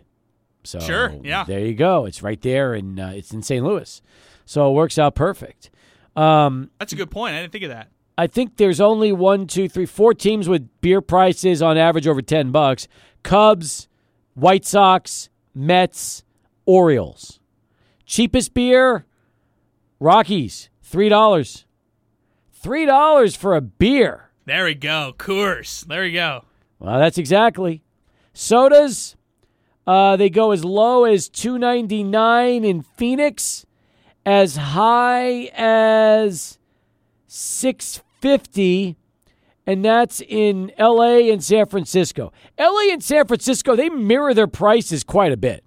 Yeah, I'm noticing that as well. I feel like, you know, I feel like these prices for soda are ridiculous. Like the 250 that the Orioles charge, that's probably right across the board. Like, Yeah. wh- why are we having different prices for soda? We're all getting from the same place. I know it. Uh, parking. The cheapest parking I mentioned was uh, nine dollars and thirty cents. That's in Houston. Most expensive average parking, according to this thing. Um, we mentioned the Giants, twenty-eight. Next is the Cubs and Yankees at uh, twenty-six and change. So there you go. Yeah, I feel like with with with uh, parking, another thing to really factor in because I, you know, if you're a family, sometimes you'll take an Uber, sometimes you'll take a taxi, whatever the case may be. So you're not necessarily worried about parking, but then you factor in transportation instead of that cost Yep. for parking. If you want to know the five best values in baseball, according to this survey, you've got the Tampa Bay Rays, Colorado Rockies, Pittsburgh Pirates, Miami Marlins, Arizona Diamondbacks. That's the bottom five. Yeah, I mean, you get to see a contender in the Rays for pretty much nothing, Steve. That's probably your, your best value right there. I'll say you this too. Um, Baltimore Orioles are very low on that list. It's $158 to go see. That's I think that is eighth uh, from the bottom. And by the way, Camden Yards is still one of my favorite ballparks to visit. If you can ever get out to Camden, and Pittsburgh's got a gorgeous ballpark too. PNC Park is is beautiful to watch a Pirates game. You're right on the water. Yeah, that that would be uh, one that I would love to go to right there. I was uh, impressed that you could look at Padres tickets for twenty seven dollars. You could look at, like you mentioned, Orioles tickets for thirty, Tigers tickets for twenty six. So yeah, you get a lot more affordable when it comes to the actual ticket costs. Chris Banks 21 just tweeted us in for in terms of Austin, parking at the new Moody Center is 65 bucks and a beer ranges from 10 to 18 dollars. That's ridiculous. I went to the Moody Amphitheater, and I remember the beer prices being uh, really high out there. So even the amphitheater has pretty high beer costs. Well, they got to pay for that new arena, right? They got to screw all the fans as long as they can. yeah, or just ask donors to give them more money. That's what they should do. I totally agree with that. All right, when we come back, um, we will uh, get a chance to talk a little UTEP and other subjects. Stay with us. Sports Talk continues. 600 ESPN El Paso. Here we go. Final hour. Adrian brought us across the glass. You've got somebody sitting in with you on the show today, my friend. That's exactly right. We got Josh over here. He's uh he's going to be a freshman out at Burgess High School, Nice. incoming freshman. So he just wanted to see what, what we do here at the radio station. His pops is going to be dropping by from King's Barbecue, uh, Felder, and uh, yeah, I'm I'm excited about this. Uh, what is Josh thinking about the show? Is he pretty impressed with the whole operation? Uh, is he still awake? What's uh, what's going on with Josh during this show today? I think he's awake. I think he he's enjoying himself. He's a little shy back here, but Yeah, he's uh, he's learning the ropes, and he he's a football fan. His favorite team is the Green Bay Packers, and you know his his one of his favorite players, Aaron Jones. But he's going to Burgess, which is really cool about that. That is awesome. Don't worry, Josh. I was shy when I started this business too. Um, so it's it's all part of the fun. In fact, Josh, I, I interned with Lou Romano at Channel Seven back in the early '90s when I was in college, and I used to uh, in those days have dreams of being a sportscaster, and it's before radio.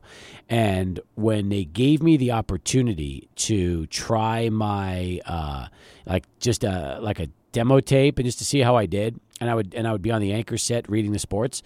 I never blinked the entire time. I watched Wow. myself on camera, and I used to yell at myself. I'm like, blink, blink already. I wouldn't blink. So uh, trust me when I could tell you, it's it takes practice. It's not easy, but just take it from the two of us that if you do this long enough, you you talk in front of the microphone, it's like it's not even there, and you'll you'll realize that real quick, and and and, just have some fun, which is what it's all about here on the show. Hey, we never see freshmen, incoming freshmen, in high school interested in radio, so I'm I'm all about this. So I'm happy that Josh is here in the Lubin Go Studios. I think the last incoming freshman was Faith Ramos.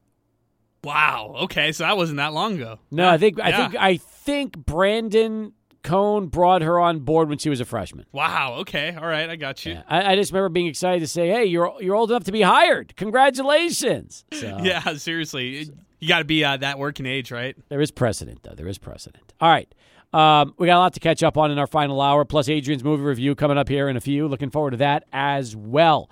Um, if you're just joining us, it's been a fun, fun two hours. We had Ivan Melendez. Can't wait to find out details of his contract signing, which is supposed to be today. So hopefully it's official. Haven't seen it leak online yet, have you? No, I haven't. I, I was monitoring Ivan Melendez. Just uh, I just uh, searched that on Twitter. I haven't seen anything yet. Although you know, you you might see something drop uh, any time here. I think so too. I'm hoping. So all I know is the Diamondbacks three days ago had a had a tweet where they said hook 'em. Um, been going from burnt orange to Sedona red. Now it's just a matter of finding the, the you know when this deal is done, uh, getting all the details, and hopefully it's today. And uh, like we said, hopefully uh, you know the slot value is 1.8 million, so I would assume it's going to be in that ballpark.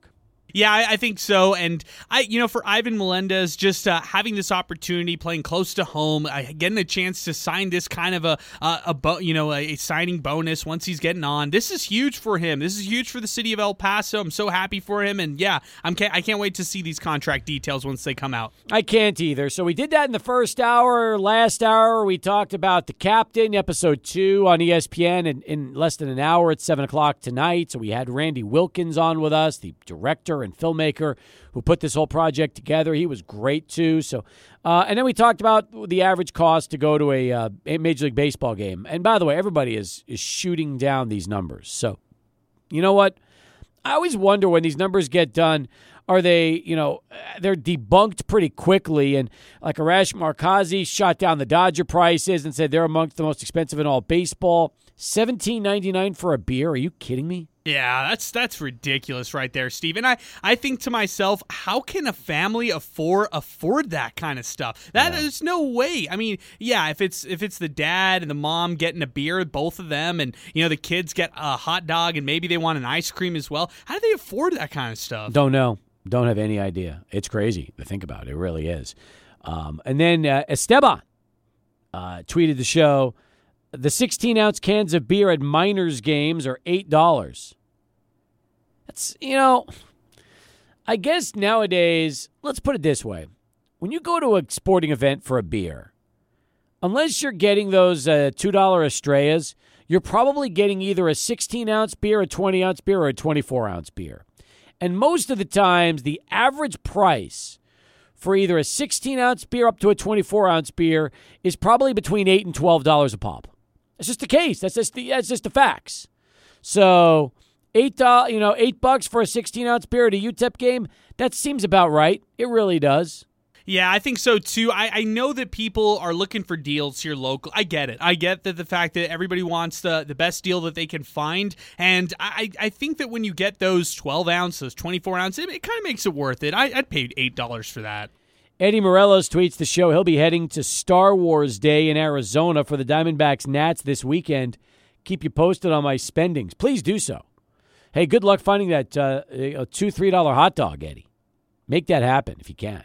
Yeah, or, or be a little cautious about that one, Eddie. I, I proceed with caution there. I'm with you on that one. I'm with you.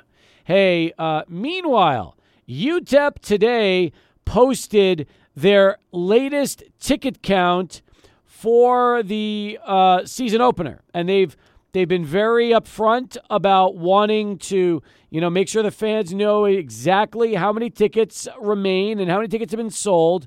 So currently, the way it stands right now, as of today, they are at 36,453 uh, tickets sold. Capacity is 45,971.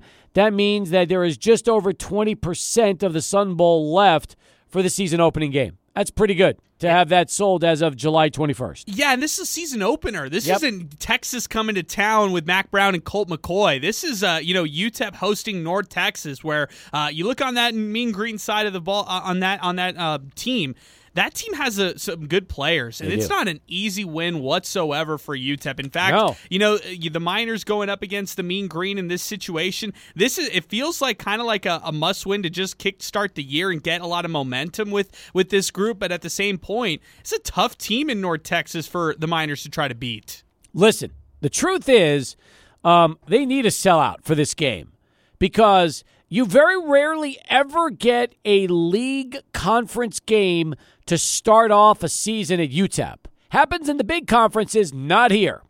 So that is a big deal, a very big deal.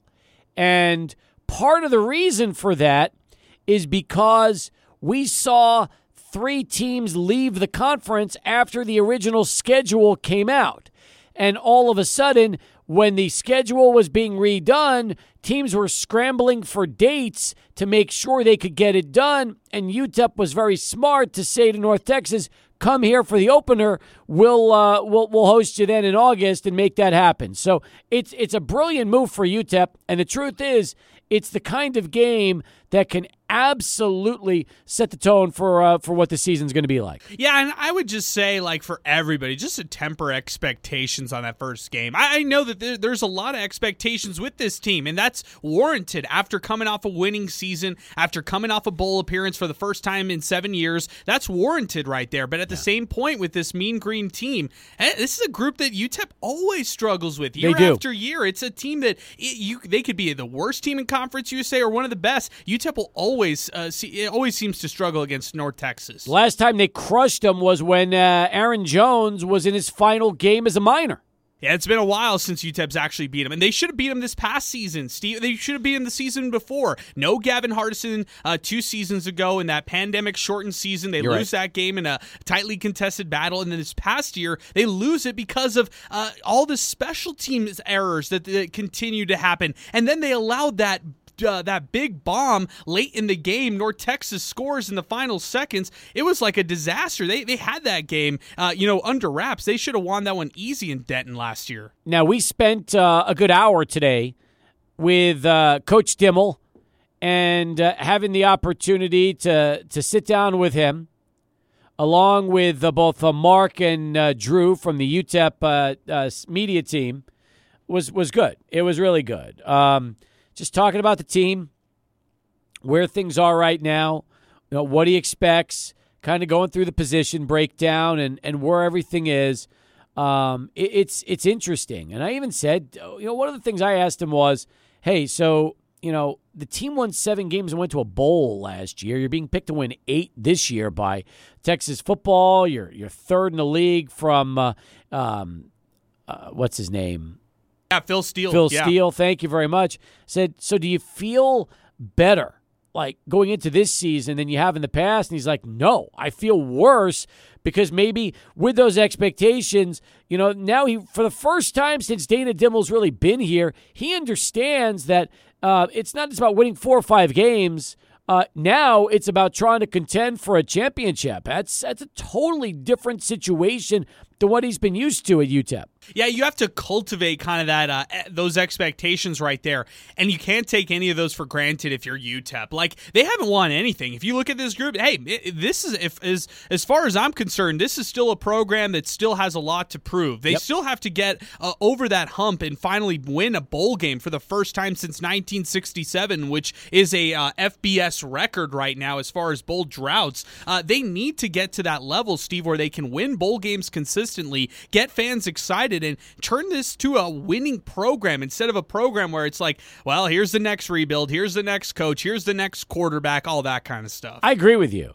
By the way, I didn't realize that the 55 year bowl win drought is the longest in all of FBS right now. Yeah, it was a long, you know, last year when I was kind of doing the digging, I was like, wait, when's the last time you UTEP? Oh wow, they're the longest. So yeah, that, that's that's uh, it's held strong all these years, and UTEP's got to snap that at some point, right? That's true because there are schools that are very new to, to FBS, and because they're new, they don't count. No, they don't So you have to you have to look at schools that have been around since 1967, and I'm sure there's nobody that's been around since '67 that has been going through a longer drought than UTEP. Yeah, like uh, I'll give you an example. Texas State recently was FBS, like as of what 2012, 2014, whatever it is. So they haven't won a bowl game, but that doesn't really count. No, it doesn't. They've, they've only been beat. Uh, they've only been FBS for for ten years. Exactly. So I, I look at years. yeah, and I look at UTEP as long of a program as they've had. It's kind of crazy to think about how historically bad this program has been for all these years.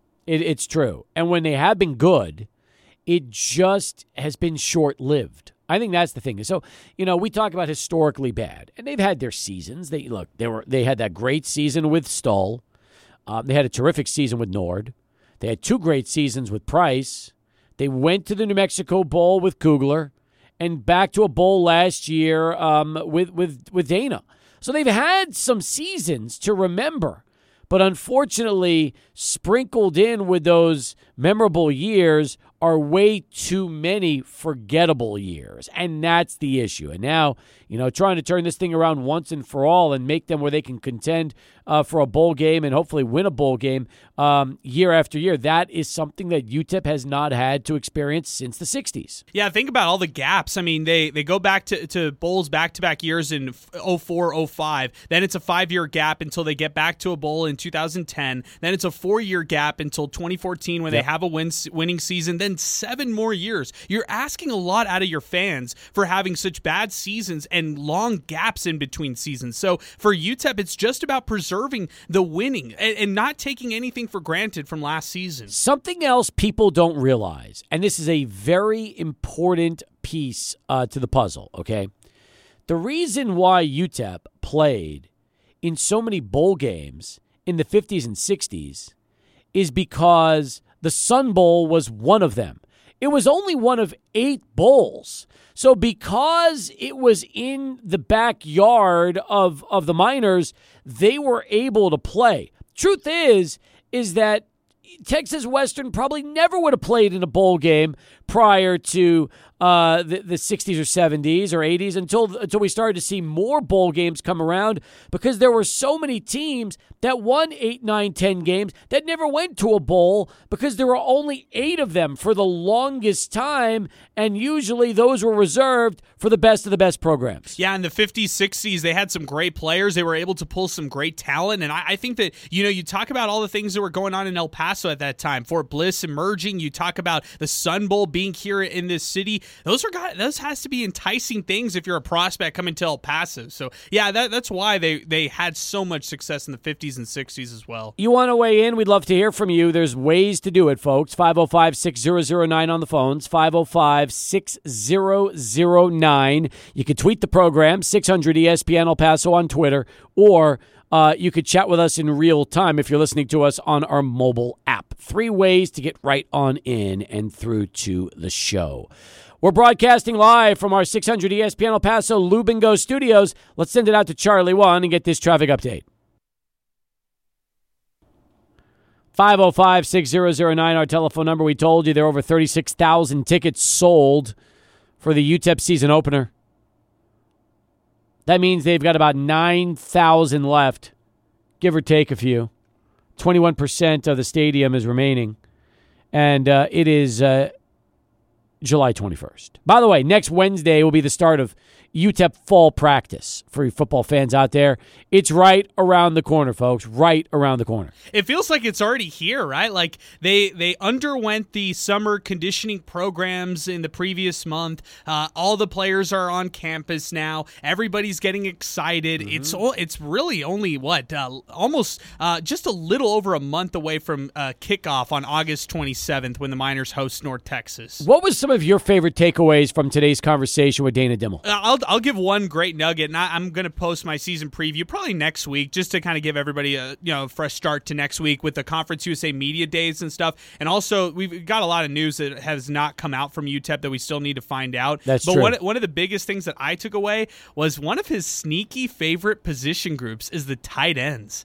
Trent Thompson, Zach Fryer, he believes those two are like your tight end one guys. And and people who are listening to this maybe are already tuning us out because they're thinking, well, UTEP never throws to their tight ends, which is which maybe is right, but at the same point, uh, if you watch UTEP's usage of tight ends, they love to throw them in block situations. They love for their tight ends to protest protect the quarterback, and then they use them so many times to protect the quarterback that Trent Thompson can get away at times and uh, sneak away for a touchdown. Yeah, it's a good one. It really is because you never think about the tight end group. And you know what's so funny is uh, even before uh, Dana Dimel was here, Sean Kugler tried to make the tight ends a big focal point for his offense, and it never really came to fruition. That's I think a lot of coaches have always wanted to uh, focus on the tight ends here at UTEP, but it's so difficult to get one of those great tight ends that can really get it done, like a Brian Natkin, so to speak. Yeah, I feel like uh, Hayden Plinke, Cedric Lang, Yep. like they utilized uh, tight ends in the passing game, but that required Sean Kugler to, you know, uh, just uh, work with his front five. It was his offensive line who were protecting the quarterback, and um, as a result, I, I don't think he got a lot of production out of those quarterbacks throughout his time. I, I think he had to rely so heavily on the run game, and I think that when you look at Dana Dimel's philosophy, it's very conservative. Like they, they do whatever it takes offensively to try to win games and move the ball down the field, and and they won't rush things. They won't be, uh, you know, I, I guess like impatient about certain things at times. So I don't think they go and lean on their tight ends. I think they'd prefer their slot receivers and their uh, wide receiver ones to to be their uh, the bulk of their pass game. I'm with you on that one, and I agree with that, and I think that's exactly the case. Um, Jacob Rubio tweets the show.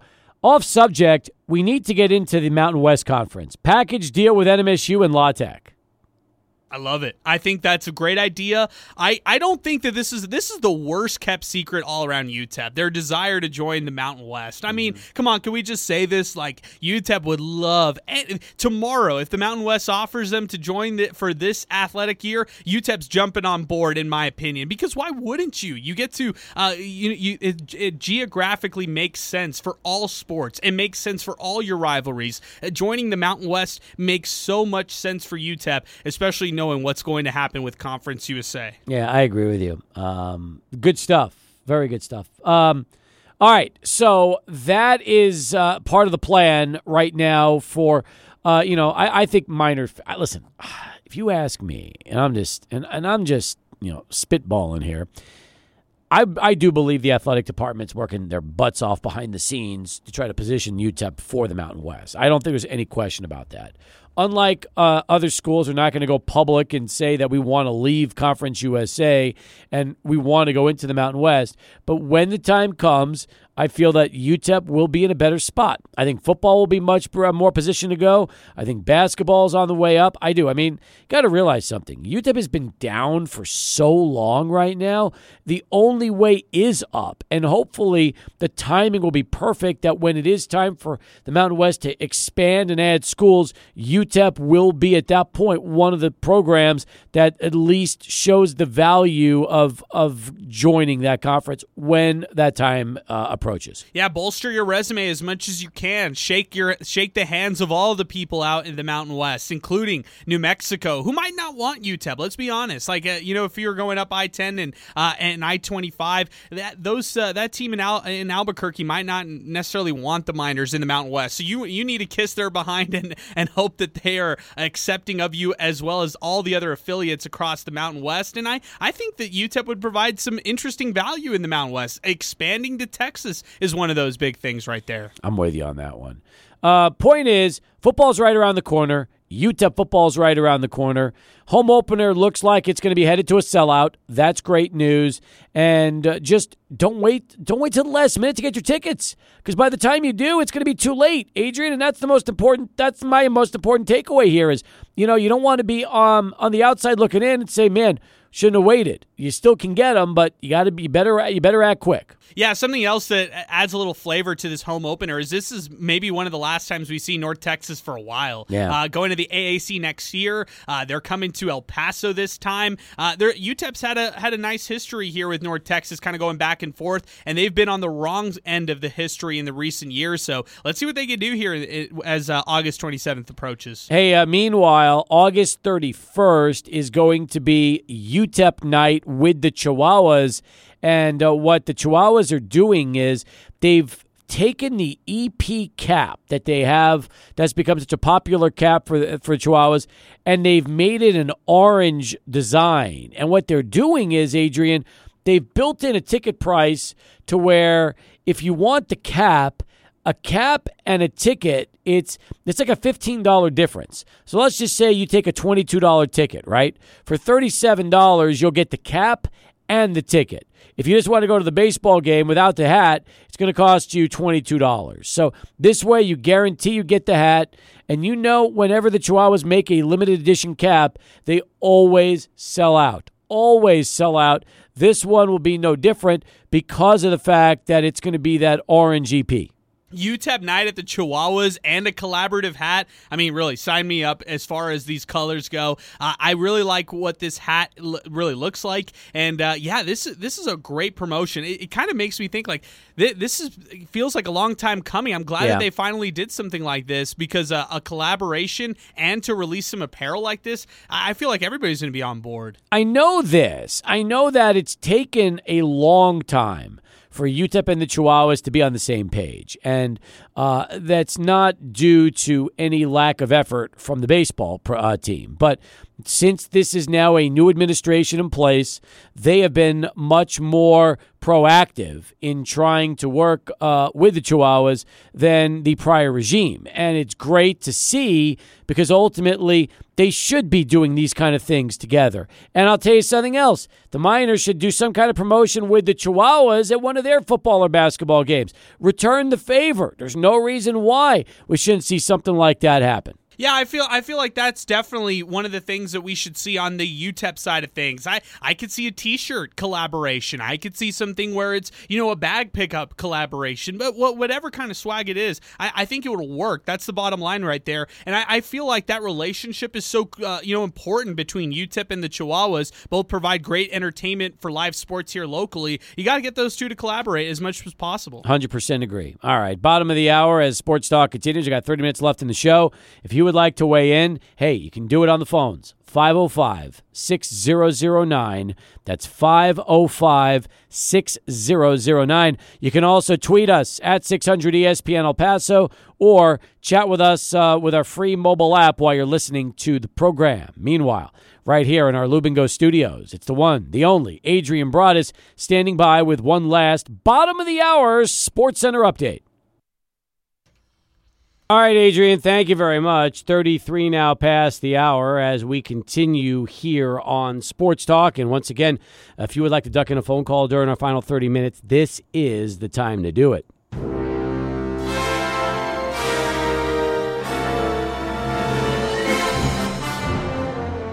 You know what that music means? It's another edition of Adrian's Movie Reviews, brought to you each and every afternoon here on the show from Alamo Drafthouse. Adrian, uh, I'm excited about today's movie review. Me too, Steve. It's The Color of Money, which Oh. is my movie review. Uh, I had a lot of fun watching this one. Before I get to this movie review, I will mention I'm heading out to Alamo Drafthouse as soon as Sports Talk finishes. I'll be watching the debut of Nope. If you want to watch Nope, which is uh, written and directed by Jordan Peele, a new horror epic that's out at Alamo Drafthouse East and West, you can go on drafthouse.com to purchase tickets ahead. What is Nope? Oh, this is a this is a horror sci-fi film. Uh, Jordan Peele. This is you know he's one of the my my favorite ri- uh, film writers and directors because of these horror classics that he's got. Recent horror classics, I should say. Get Out is one, and Us is the second. This is uh Nope is uh the third film that he's coming out with. So I'm excited about this one. Is this involving aliens? Yes, I, I think it involves aliens from all the trailers that I see. Yes, Really? Yes. So All it's like a sci-fi horror film. I like it. Okay, very nice. Okay, so going back to the color of money, Steve. In this one, uh, I found this one very interesting. It's an ex-pool hustler and Fast Eddie. He's getting back to the game of pool, and he wants to take somebody under his wing. He meets Vincent. Played by Tom Cruise, and he wants to partner up with the young buck. They play, they start winning, and the two end up actually breaking up. They have some arguments, and Eddie eh, does not like the way that Vincent has these like showboat antics at times. He's hey, he's he's a little ambitious at times. He's a little eager, and I I understand, but that's not Eddie's style. So he grows frustrated with him, and they break. They have a falling out. Then Eddie starts playing again.